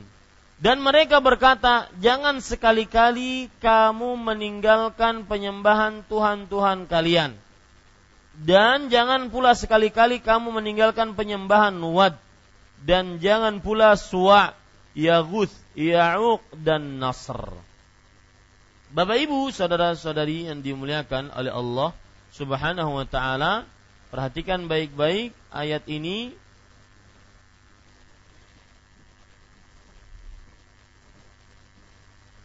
Uh, kemudian saya bacakan dulu. Ia mengatakan, ini adalah nama-nama orang-orang saleh dari kaum Nabi Nuh alaihi salam. Tatkala mereka meninggal, setan membisikkan kepada kaum mereka, dirikanlah patung-patung pada tempat yang pernah diadakan pertemuan di sana oleh mereka. Dan namailah patung-patung itu dengan nama-nama mereka. Dan orang-orang pun itu pun melaksanakan bisikan syaitan tersebut. Tetapi patung-patung mereka ketika itu belum disembah. Hingga setelah orang-orang yang mendirikan patung itu meninggal dan ilmu agama dilupakan orang, barulah patung-patung tadi disembah. Ya, ini Bapak Ibu saudara-saudara yang hadis apa hadisnya dan artinya. Kita sekarang bahas hadisnya. Taib. Tadi Abdullah bin Abbas sudah kita jelaskan, kemudian kita ingin memahami ayatnya dan mereka berkata, mereka di sini adalah orang-orang kafir. Orang-orang musyrik. Mereka berkata, Janganlah sekali-kali kalian meninggalkan penyembahan terhadap Tuhan-Tuhan kalian, sembahan-sembahan kalian. Ya. Janganlah kalian mereka meninggalkan terhadap sembahan-sembahan kalian. Ini artinya orang kafir mewasiatkan kepada sesama mereka. Jangan kalian tinggalkan ini patung-patung ini. Jangan kalian tinggalkan sembahan-sembahan ini. Ini persis di zaman sekarang bahwasanya eh, Jangan kalian tinggalkan uh, kebiasaan-kebiasaan orang-orang dahulu. Persis di zaman sekarang. Padahal kebiasaan-kebiasaan orang-orang dahulu ada yang tidak sesuai dengan apa yang dicontohkan oleh Rasul Shallallahu Alaihi Wasallam. Kemudian ketika di sini disebutkan dan mereka berkata janganlah sekali-kali kalian meninggalkan penyembahan Tuhan-Tuhan kalian. Maksudnya beribadah kepada Tuhan-Tuhan tersebut ya. Dan di sini letaknya buruknya kesyirikan. Yaitu menyembah kepada banyak Tuhan. Garis bawah itu baik-baik. Letak buruknya kesyirikan adalah menyembah kepada banyak Tuhan. Ya menyembah kepada banyak Tuhan. Ini Bapak Ibu saudara-saudari yang dimuliakan oleh Allah Kemudian kita lanjutkan. Dan jangan pula sekali-kali kalian meninggalkan penyembahan wad dan jangan pula suwa, yaghus, ya'uq dan nasr. Ini adalah nama orang-orang saleh di zaman Nabi Nuh alaihi salam. Ya, nama orang-orang saleh di zaman Nabi Nuh alaihi salam. Bapak Ibu, saudara-saudari yang dimuliakan oleh Allah Subhanahu wa taala. Kemudian kita lihat ia mengatakan, ia di sini Abdullah bin Abbas. Ia mengatakan, ia di sini siapa? Abdullah bin Abbas mengatakan, ini adalah nama-nama orang-orang saleh dari kaum Nabi Nuh. Ya, ini adalah nama orang-orang saleh dari kaum Nabi Nuh. Ada lima namanya. Wat, Suwa, Yaguth, Ya'uq, Nasr. Wat, Suwa, Yaguth, Ya'uq, Nasr. Ini lima. Nama orang-orang saleh mereka ahli ibadah di zaman Nabi Nuh dan mereka ahli ibadah di zaman Nabi Nuh ya. Nah, kemudian kita lanjutkan, tatkala mereka meninggal, ya, tatkala mereka meninggal, maka Bapak Ibu saudara-saudari yang dimuliakan oleh Allah, setan membisikkan kepada kaum mereka. Tatkala lima orang ini meninggal, maka setan membisikkan kepada kaum mereka. Untuk apa? Dirikanlah patung-patung pada tempat yang mereka yang pernah diadakan pertemuan di sana oleh mereka. Didikanlah patung-patung. Maka di sini pelajaran menarik Pak. Nanti kita akan sebutkan juga. Jangan pernah mengkultuskan tempat-tempat yang belum dikultuskan dalam agama.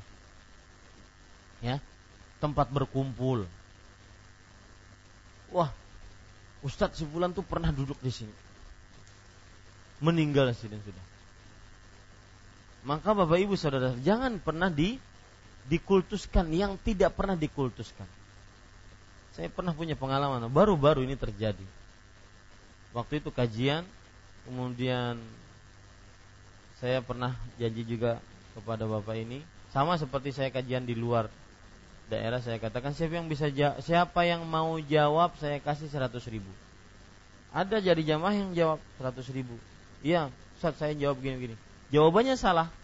Tetapi saya katakan siapa yang mau jawab kan? Artinya salah benar bukan urusan. Yang penting mau jawab. Maka saya kasih. Kemudian beliau mengatakan Ustadz memang beda duitnya. Sampai wahini ulun simpani. Tidak mau dibelanjakan. Nah ulun tasalaham julunnya ya tapi beliau berkilat berkilah. Saya bilang pak belanjakan saja. E, itu tidak ada bedanya dengan duit yang lain. Sama saja. Tidak Ustadz. Ini sebagai kenang-kenangan saya. Nah ini ini ini bahaya nantinya. Ya jangan mengkultuskan sesuatu yang tidak dikultuskan dalam agama. Ya tempat berkumpul kemudian e, gelasnya si fulan misalkan cincin pernah dipakai oleh ustadz si fulan. Ini jangan pernah dikultuskan sesuatu yang belum pernah dikultuskan oleh Rasul sallallahu alaihi wa ala alihi wasallam. Kenapa demikian? Lihat, perhatikan ya. Dirikanlah patung-patung pada tempat yang pernah diadakan pertemuan di sana oleh mereka. Ini yang saya ambil. Yang pernah diadakan pertemuan di sana oleh mereka. Ya. Padahal tempat tersebut tidak ada apa-apanya. Cuma tempat kok kebetulan berkumpulnya di situ, bukan ada apa-apanya. Ini Bapak Ibu. Semua seperti sekarang negara Arab Saudi difitnah. Ketika pembangunan yang begitu mewah dan megah ini untuk memudahkan kaum muslim ketika nantinya menunaikan ibadah haji dan umroh, maka mereka dapat fitnah. Fitnahnya di antaranya yaitu bahwa tempat tempat lahir Rasul Shallallahu Alaihi Wasallam dihancurkan. Ya, maka itu fitnah. Belum lagi kalau seandainya memang kalau memang benar. Memang kenapa? Haram gitu. Ya. Enggak, tidak haram. Karena tidak ada pengkultusan dari Rasul Shallallahu Alaihi Wasallam. Ini Bapak Ibu saudara-saudari yang dimuliakan oleh Allah Subhanahu Wa Taala. Jadi jangan mengkultuskan sesuatu yang tidak ada pernah dicontohkan oleh Rasul Shallallahu Alaihi Wasallam dan apalagi itu fitnah.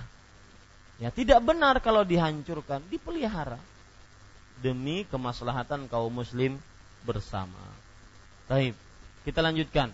Dan namailah patung-patung itu dengan nama mereka, nama-nama mereka. Jadi setan membisikkan ketika lima orang ini meninggal, kemudian dibuat patung yang serupa dengan mereka. Dan nama dinamai, ini patungnya Wad, Suwa, Ya'uk, Yaguth, Nasr dinamai. Orang-orang itu pun melaksanakan bisikan setan tersebut. Ya, melaksanakan bisikan setan tersebut. Ini berarti memang ini gangguan dari syaitan. Kemudian, tetapi patung-patung mereka ketika itu belum disembah. Nah, ingat, yang namanya syaitan itu makhluk paling cerdik dan paling lihai dalam mengganggu manusia. Karena pekerjaannya cuma satu, ganggu manusia. Dari mulai dari Nabi Adam sampai detik ini cuma satu gangguannya. Dan saya ucapkan di majelis ini, semakin kita merasa tidak diganggu, syaitan akan masuk di situ.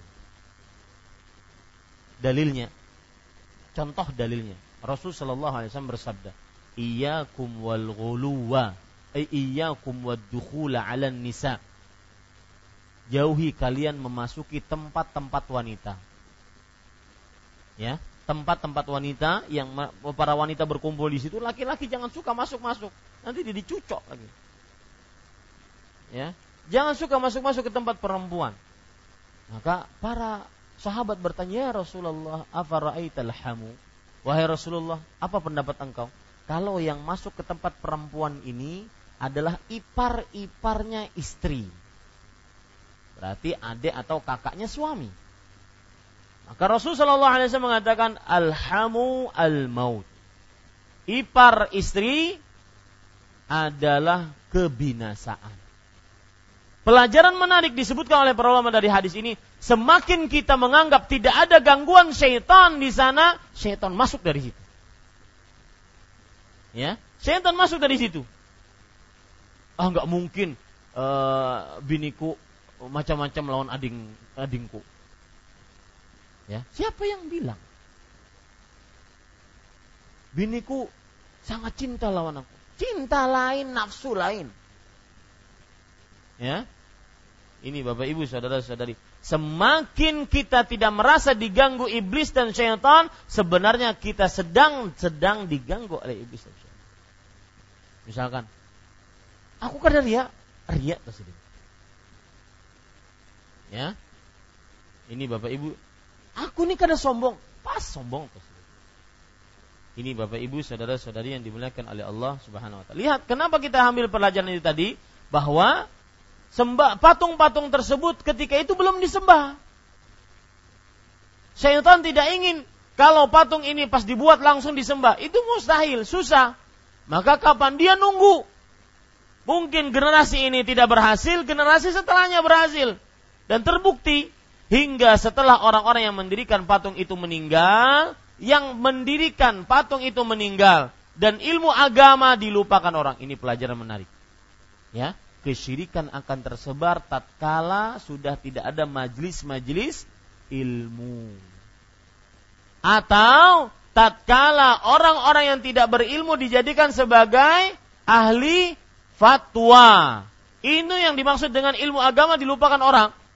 Bagaimana hadis Rasul riwayat Tirmidzi Rasul Shallallahu Alaihi Wasallam bersabda, uh, Inna Nabi Muhammad Shallallahu Alaihi Wasallam bersabda, Inna Allah la yakbidul ilman tizaan min suduril ulama, walakin biqabdil ulama hatta idza lam yubqi aliman ittakhadha an-nas ru'usan juhala fasu'ilu fa'aftau bighailin fadallu adall.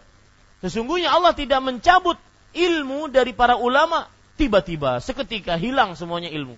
Tetapi Allah mencabutnya ketika dengan mewafatkan para ulama. Sampai jika tidak tersisa seorang alim, seorang alim tidak tersisa, maka Bapak Ibu saudara-saudari yang dimuliakan oleh Allah Subhanahu wa taala, orang-orang menjadikan orang bodoh sebagai pemimpin agama, sebagai ahli fatwa. Saya tadi sore melihat sebuah video lucu. Orang doktor profesor ya, keluaran agama menghina hadis Rasul Shallallahu alaihi wasallam. Ini aneh. Karena bodoh. Makanya Imam Ibnu Taimiyah mengatakan ulaika qaumun utu zakaan walam yutu zakat. Mereka itu diberikan kepintaran tapi tidak diberikan kesucian hati. Ini Bapak Ibu, saudara-saudari yang dimuliakan oleh Allah Subhanahu wa taala. Jadi hati-hati tatkala ilmu agama dilupakan, makanya tetap tuntut ilmu agama. Dan menuntut ilmu agama itu kewajiban dan tuntutan zaman. Kewajiban dan tuntutan zaman. Kenapa kewajiban? Karena bagaimana kita bisa beribadah, mengerjakan perintah Allah, menjauhi larangan Allah, kecuali dengan ilmu agama. Dan tuntutan zaman kenapa? Karena zaman semakin jauh dari Rasul SAW, semakin buruk, semakin jelek, keji. Maka diperlukan ilmu agama dan solusi semua permasalahan di tengah masyarakat ilmu agama. Harus didekati dengan persuasif agama. Tidak bisa orang korupsi, orang uh, saya pernah dengan Al Ustaz Al Fadil Khairullah ikut uh, seminar tentang uh, narkotika. Tidak ada bisa dicegah kaum muda atau kaum tua dari peredaran narkotika kecuali dengan agama. Ingatkan akhirat. Perzinahan, seks bebas, ya, membuka aurat itu tidak bisa dengan pukulan, dengan peraturan manusia nggak bisa dengan persuasif ilmu agama. Ini Bapak Ibu saudara-saudari. Barulah patung-patung tadi disembah. Kalau sudah ya hilang generasi, ilmu agama dilupakan, maka disembahlah patung-patung tersebut. Ini Bapak Ibu, saudara-saudari yang dimuliakan oleh Allah Subhanahu wa taala.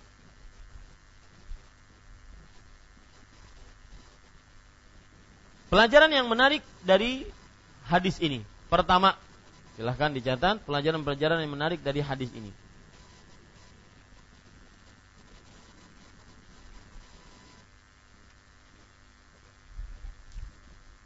Yaitu bahwa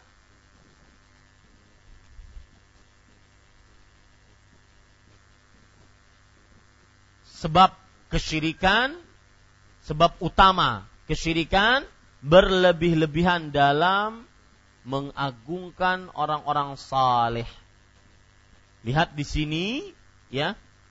Ketika kaum uh, siapa? Nabi Nuh mengagungkan lima orang saleh. Mereka akhirnya lama kelamaan masuk ke dalam kesyirikan. Ini pelajaran paling utama dari cerita ini. Yang kedua, pelajaran kedua dari cerita ini adalah bahwa sebagaimana sudah kita sebutkan, buruknya kesyirikan adalah menjadikan sembahan-sembahan yang banyak untuk Allah, eh, selain Allah. Buruknya kesyirikan menjadikan sembahan-sembahan yang banyak selain Allah Subhanahu wa taala.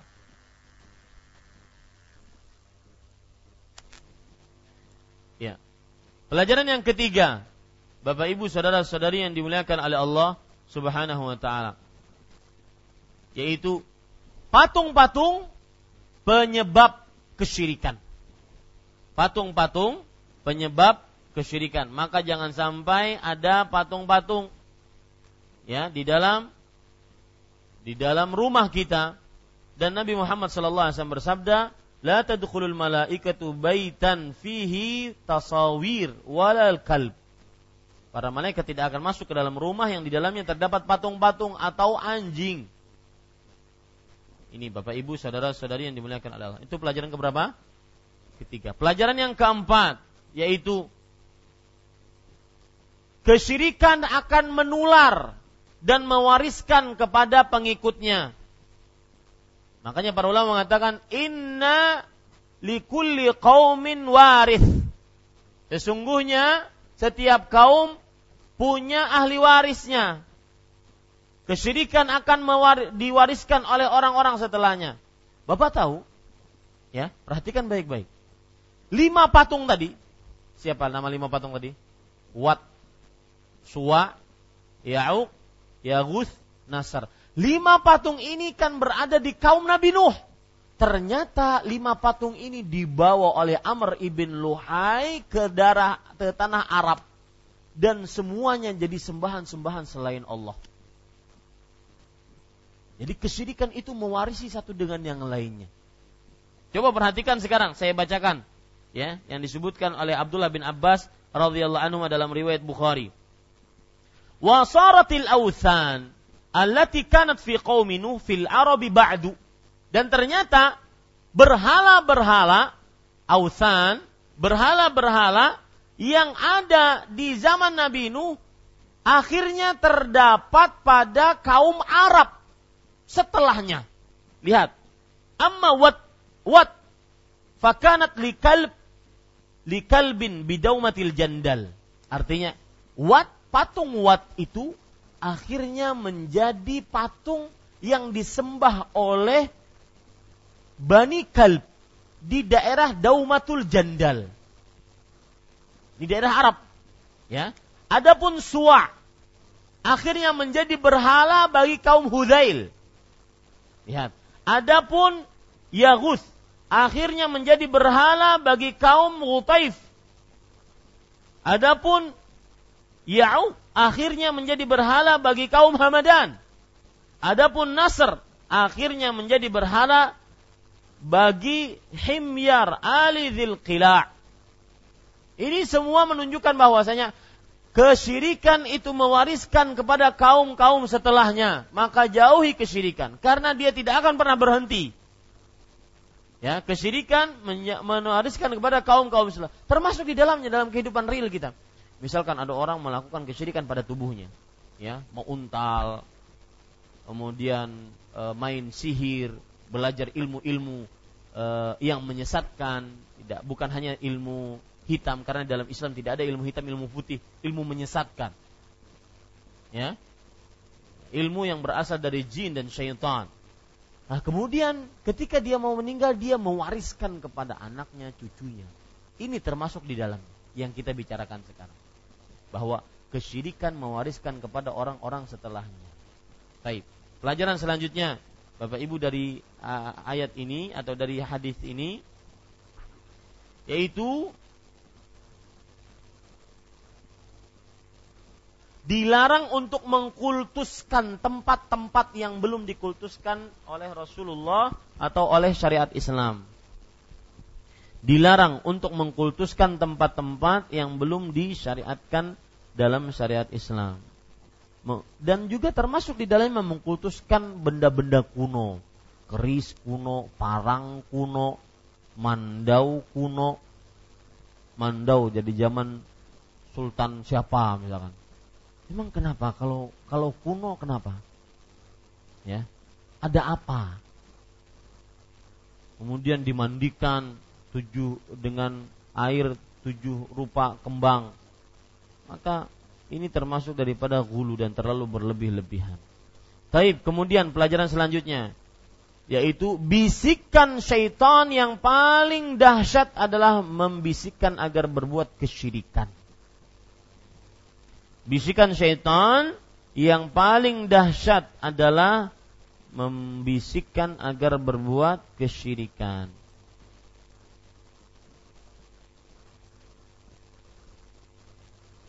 Kemudian, Bapak Ibu saudara-saudari yang dimuliakan oleh Allah Subhanahu wa taala.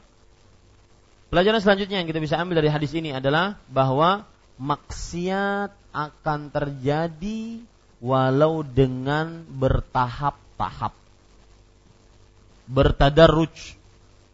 Maksiat akan terjadi walau dengan bertahap-tahap. Kemudian pelajaran selanjutnya yaitu ilmu agama adalah sarana untuk menahan dari kesyirikan. Ilmu agama adalah sarana untuk menahan dari kesyirikan.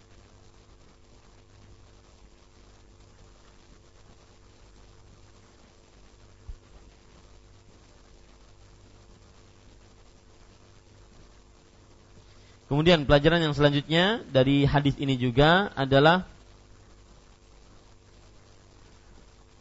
ke, eh, kaum yang pertama kali melakukan kesyirikan adalah kaum keturunan Nabi Nuh. Kaum Nabi Nuh bukan keturunan, kaum Nabi Nuh maksud saya begitu. Kaum yang pertama kali melakukan kesyirikan adalah kaum Nabi Nuh.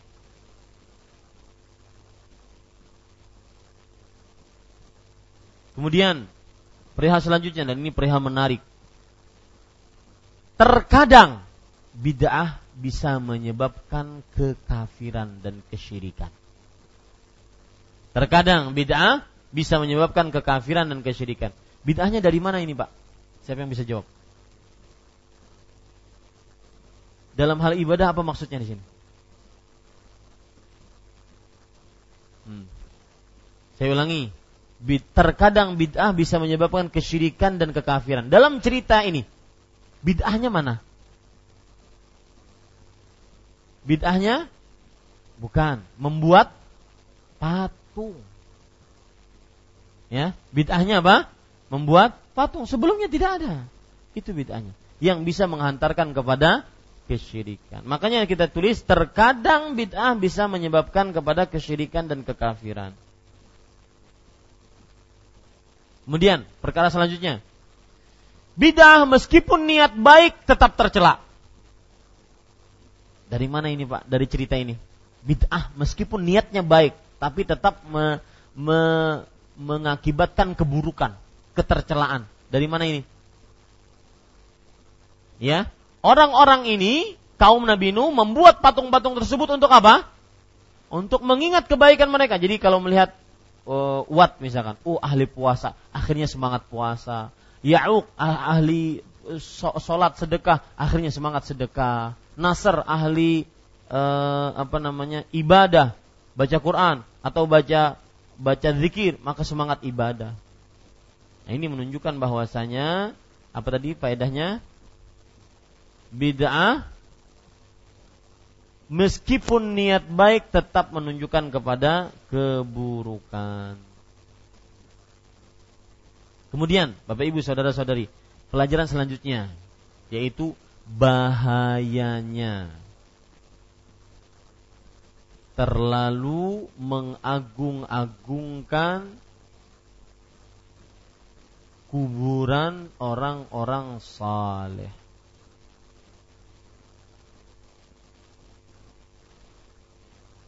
Taib.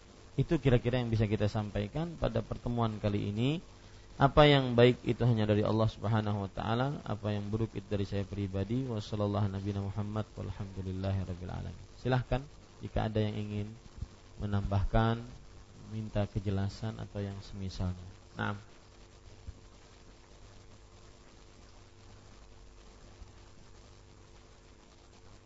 Ya. Kasih mic yang di depan.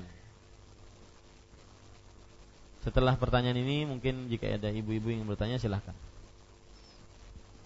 Silahkan. Assalamualaikum Ustaz. Waalaikumsalam. Wafik barakallah. Mengenai kesyirikan Ustaz.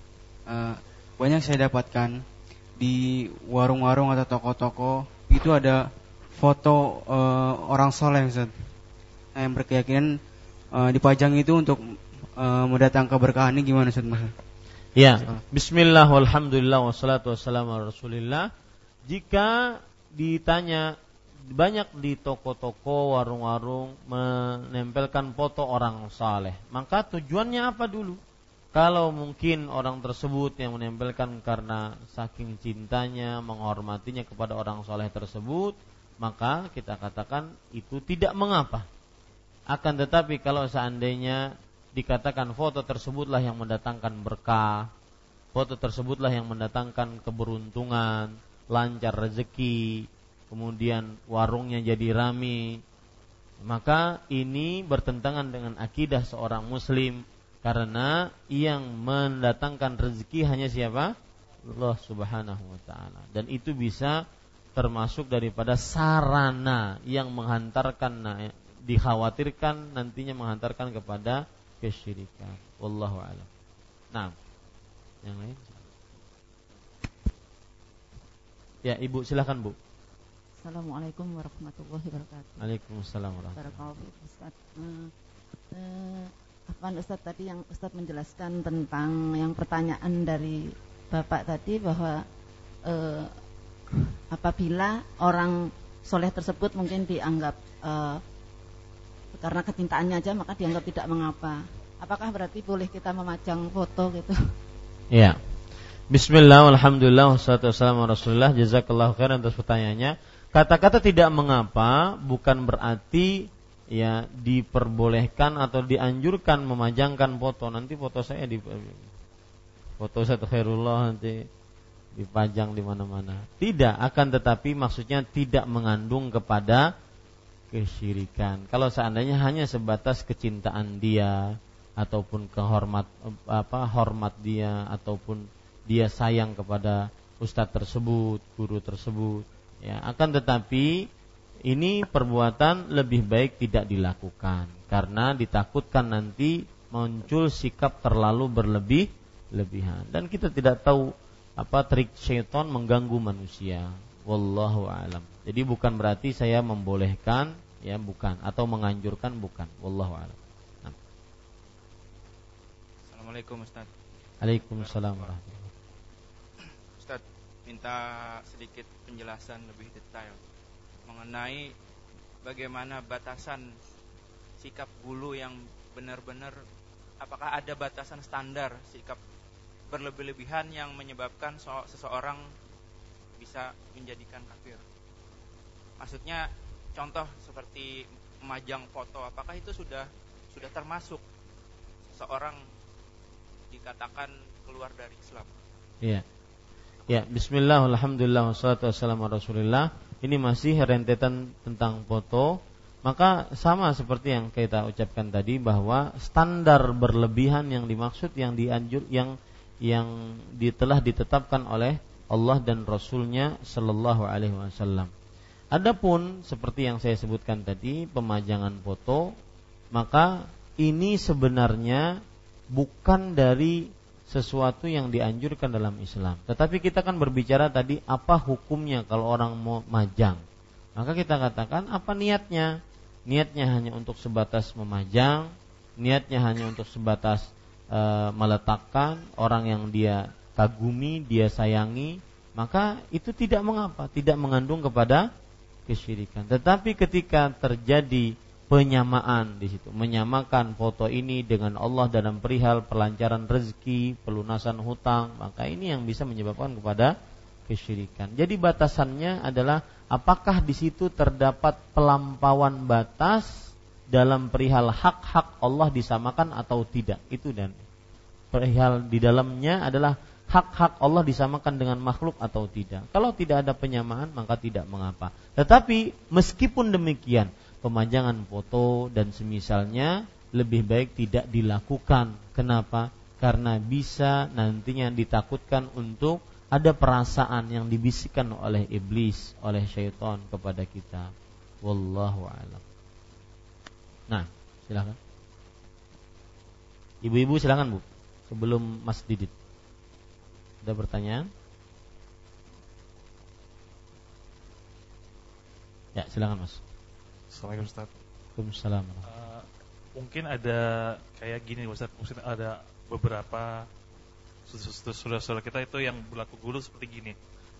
Uh, mereka ada dalil mencontoh seperti sahabat berlaku ke ke Rasulullah seperti menadahkan rambut segala macam sesuatu uh, membawa bayi untuk uh, dimasukkan makanan gitu kan. Nah, dan itu dari mereka terus karena sahabat melakukan itu. Mungkin uh, kita sudah paham kalau itu uh, apa kekhususan Rasulullah gitu kan. Nah, mungkin ada yang berpahaman, mungkin ada ada beberapa juga yang yang yang agak agak ngeblur di saat uh, Ustaz, Ustaz Sunnah juga ngeblur. Kalau ada beberapa kekhususan itu pun bisa dilakukan oleh orang soleh sekarang gitu Ustaz. Jadi maksudnya uh, seperti membawa apa mem, mem, mem, mem, apa, memberikan kurma dari kunyahan orang soleh itu atau ya setidaknya seperti itu karena mereka, berdalil dengan kelakuan-kelakuan atau uh, perbuatan sahabat kepada Nabi Shallallahu Alaihi Wasallam. Iya, intinya beliau bertanya adalah apakah bisa disamakan kalau para sahabat bertabaruk dengan jasad-jasad Rasulullah dengan orang-orang beriman sekarang bertabaruk dengan orang-orang saleh. Paham maksud saya? Ya, tidak bisa disamakan. Satu, keimanan Rasulullah tidak sama dengan keimanan orang soleh mana pun. Ya, bahkan ada sebagian yang berpendapat, Ustadz, boleh kita bertabaruk dengan orang-orang soleh dan orang-orang beriman. Sebagaimana para sahabat bertabar dengan rambut Rasul Shallallahu Alaihi Wasallam. Kalau begitu kita katakan semua yang ada di hadapan saya ini orang soleh. Bahkan semua muslim orang beriman Ya, beriman itu tanda kesolehan. Kalau begitu lagi bapak-bapak lagi potong rambut sudah tabaruk aja semuanya. Ya, nggak ada yang mengatakan seperti itu. Maka kesolehan Nabi tidak sama dengan kesolehan orang-orang soleh biasa. Nabi Muhammad SAW dijamin masuk surga. Nabi Muhammad SAW dijaga dari kesalahan. Nabi Muhammad SAW Khalilullah, Kalimullah. Nabi Muhammad SAW adalah orang yang diampuni dosanya telah yang akan datang. Adakah orang semisal dengan beliau? Tidak ada. Makanya tidak sama kesolehan dengan kesolehan. Itu pertama. Yang kedua, para sahabat kalau dikatakan para sahabat bertabaruk dengan jasmani Rasulullah, sedangkan sahabat dengan sahabat tidak pernah melakukan seperti itu. Para sahabat gak pernah bertabaruk dengan Abu Bakar, dengan jat Abu Bakar, rambutnya Abu Bakar radhiyallahu nggak pernah. Ini merupakan kekhususan dimiliki oleh siapa? Rasulullah Sallallahu Alaihi Wasallam. Apalagi masalah tahnik, ada pendapat sebagian ulama bahwa tahnik khusus milik Rasul Sallallahu Alaihi Wasallam. Sebagian berpendapat seperti itu, tahnik itu khusus milik Rasul. Artinya kita boleh eh, kita memintakan kepada Rasul Sallallahu Alaihi Wasallam saja untuk mengunyahkan uh, kurma kepada uh, kemudian kunyahan tersebut diberikan kepada mulut bayi. Itu ada sebagian berpendapat itu khusus milik Rasul karena berharap riq ludah dari Rasul Shallallahu Alaihi Wasallam. Tapi wallahu alam pendapat yang lebih kuat bahwasanya itu adalah untuk mengunyahkan kurma kepada bayi agar bayi merasakan rasa manis sebagai penguat dia setelah dia diputus untuk mendapatkan asupan makanan dari darah sang ibu. Makanya dia mendapatkan rasa manis. Tapi sebagian pendapat ulama mengatakan bahwa tahnik itu khusus milik Rasul Sallallahu Alaihi Wasallam karena berharap dari apa? Dari liurnya itu Sallallahu Alaihi Wasallam. Makanya kalau seandainya tahnik, abahnya aja tahnik. Kan usah muntung ulun.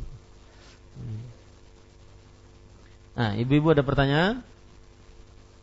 Baik, tidak ada. Ya, silahkan Bu. Bismillah, barakallahu fiik Ustaz. Fiik barak. Uh, seseorang yang memegang kaidah uh, sesu, uh, setiap setiap ibadah itu terlarang sebelum ada dalil. Dalil. Dan juga dia uh, berpegang bahwa setiap ibadah itu harus uh, ikhlas dan ada contohnya dari Rasulullah Sallallahu Alaihi Wasallam. Nah, apakah itu cukup Ustadz sebagai uh, bekal dia dalam dia bergaul sehari-hari? Ya Ustadz, mohon penjelasannya. Ya, mungkin maksudnya dalam berdakwah, mendakwahkan kepada yang lain. Maka jawabannya itu kaedah dasar. Itu kaedah dasar bahwa ibadah al aslu fil ibadati al man'u illa nassu. Asal hukum ibadah itu adalah terlarang kecuali jika ada dalil. Dan syarat ibadah itu dua yaitu ikhlas dan mutabaah. Itu adalah kaedah dasar. Tetapi nanti ada namanya khilaf-khilaf fikih. Ya, yaitu terjadi perbedaan pendapat di antara para ulama yang disebut dengan khilaf fikih. Nah, khilaf fikih ini ada yang khilafnya itu mu'tabar, yaitu dianggap dan mempunyai kedudukan di antara para ulama maka pada saat itu kita jangan mudah-mudah mengatakan kepada orang yang kita dakwahi, amalanmu ini tidak sesuai dengan petunjuk Rasul. Amalanmu ini e, bid'ah, jangan mudah-mudah karena itu dari dahulu sudah dipertentangkan, diperselisihkan oleh para ulama.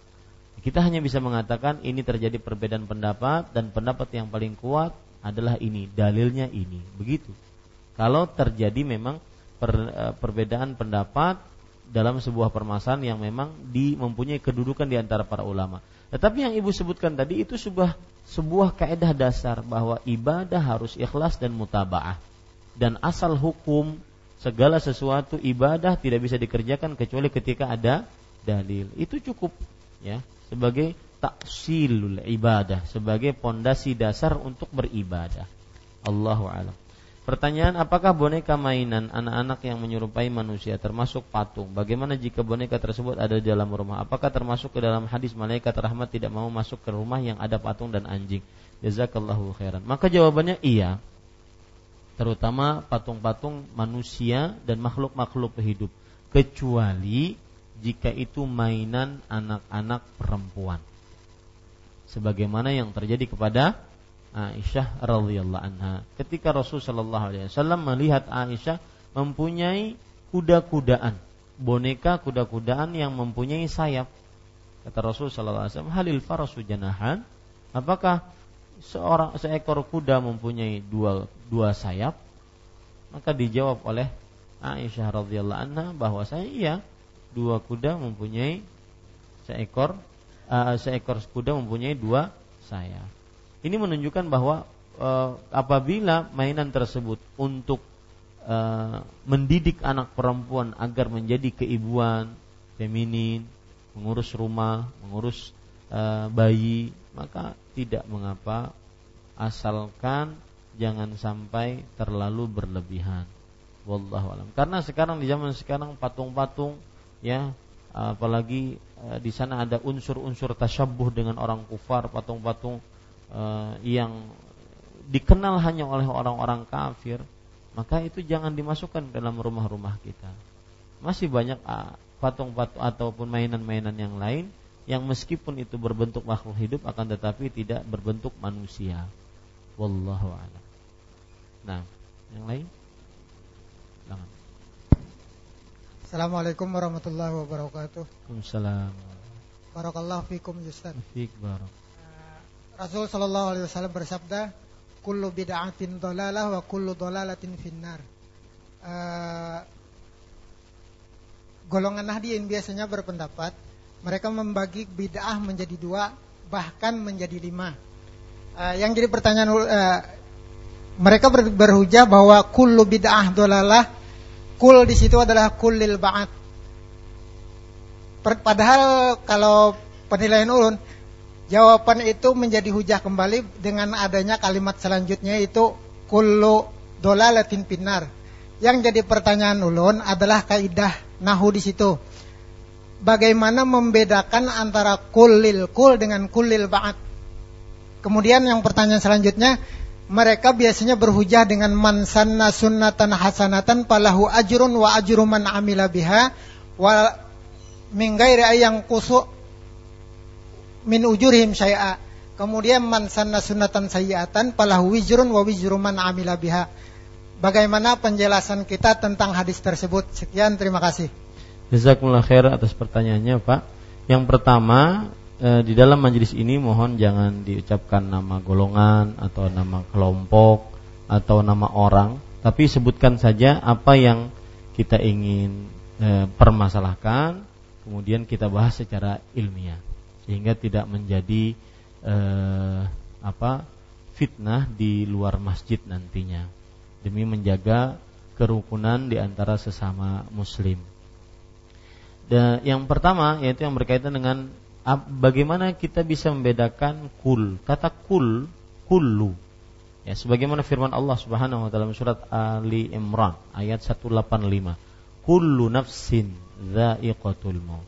Setiap yang bernyawa akan merasakan kematian.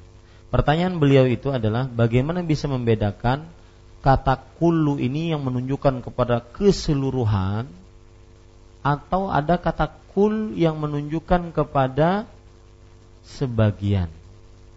Ya. Maka tidak cara membedakannya adalah dilihat dari siak ataupun redaksi ucapannya. Itu cara membedakannya. Redaksi ucapannya. Seperti ayat tadi, kullu nafsin dha'iqatul maut. Setiap yang bernyawa akan merasakan kematian. Maka tidak ada yang tidak mati yang bernyawa pasti mati. Makanya di sini para ulama mengatakan kullu adalah aqwa siyarin dalla 'alal umum. Artinya kata yang paling kuat menunjukkan kepada keumuman. Ya kullu. Di sana ada ayat-ayat yang menunjukkan uh, apa namanya kulu tapi tidak menunjukkan kepada keumuman seluruhnya. Misalkan Allah Subhanahu wa taala berfirman di dalam Al-Qur'an pada ayat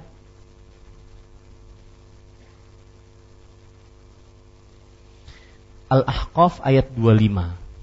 Allah berfirman, "Tudammiru kulla syai'in bi amri rabbiha fa asbahu la yura illa masakinuhum." Kadzalika najzil qaumal mujrimin.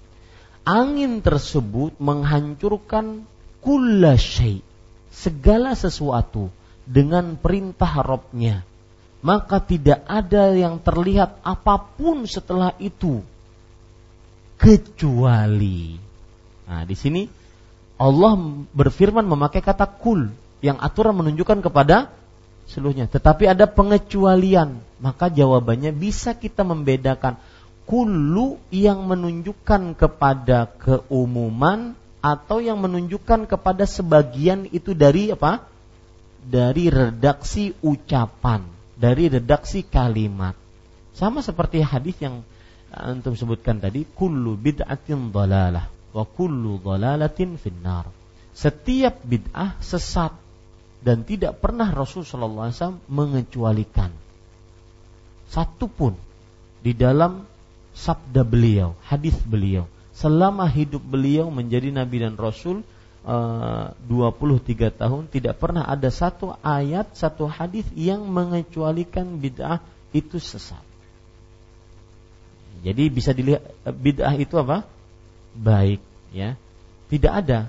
Semuanya sesat. Maka kita bisa bagi yaitu uh, kullu jika dimak, jika ingin dimaksudkan menjadi sebagian apa bisa kita lihat dari siakul ayat redaksi ayat atau redaksi hadisnya tersebut seperti ayat ini Al-Ahqaf ayat 25 berarti ada tempat-tempat tinggal rumah-rumah yang tidak dihancurkan padahal Allah mengatakan kulla syai' angin tersebut menghancurkan segala sesuatu.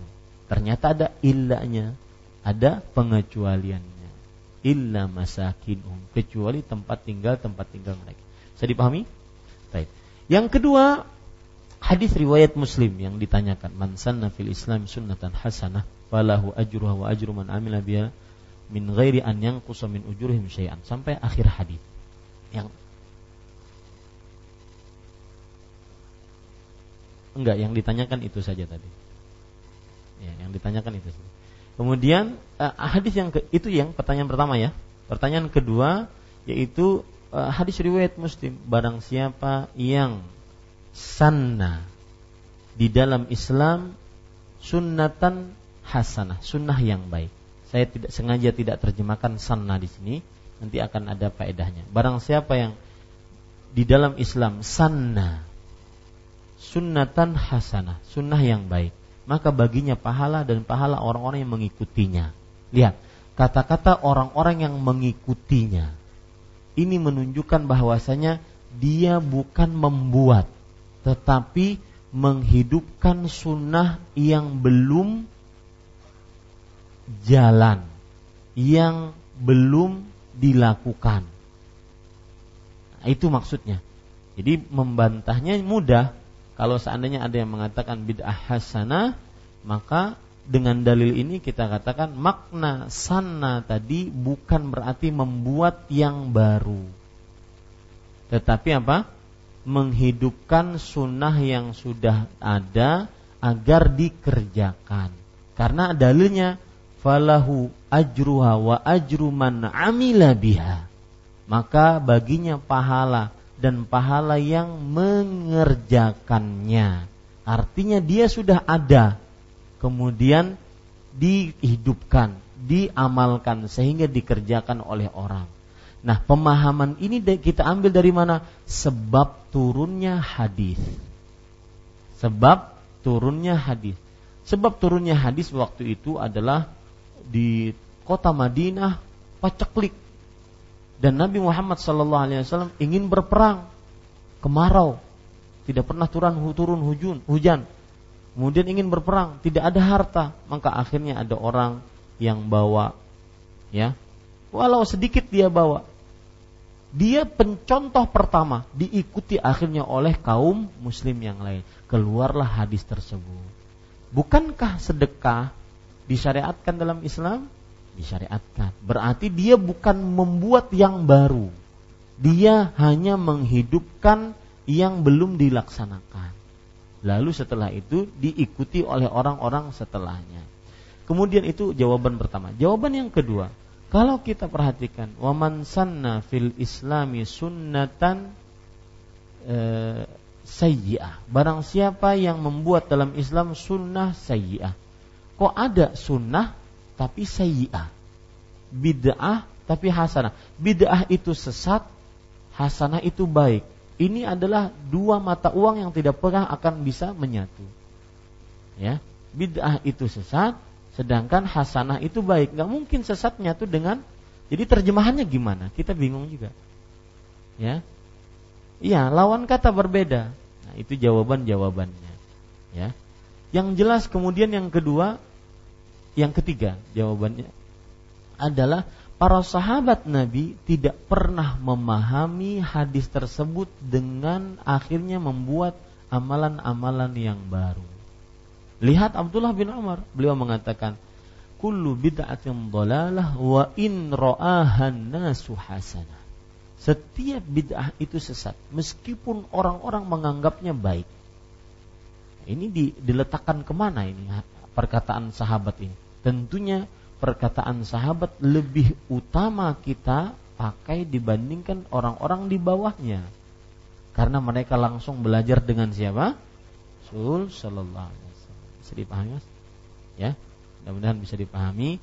Kita cukupkan dengan kafaratul majlis subhanakallahumma bihamdik asyhadu an la ilaha illa anta astaghfiruka wa atubu ilaik. Wassalamualaikum warahmatullahi wabarakatuh.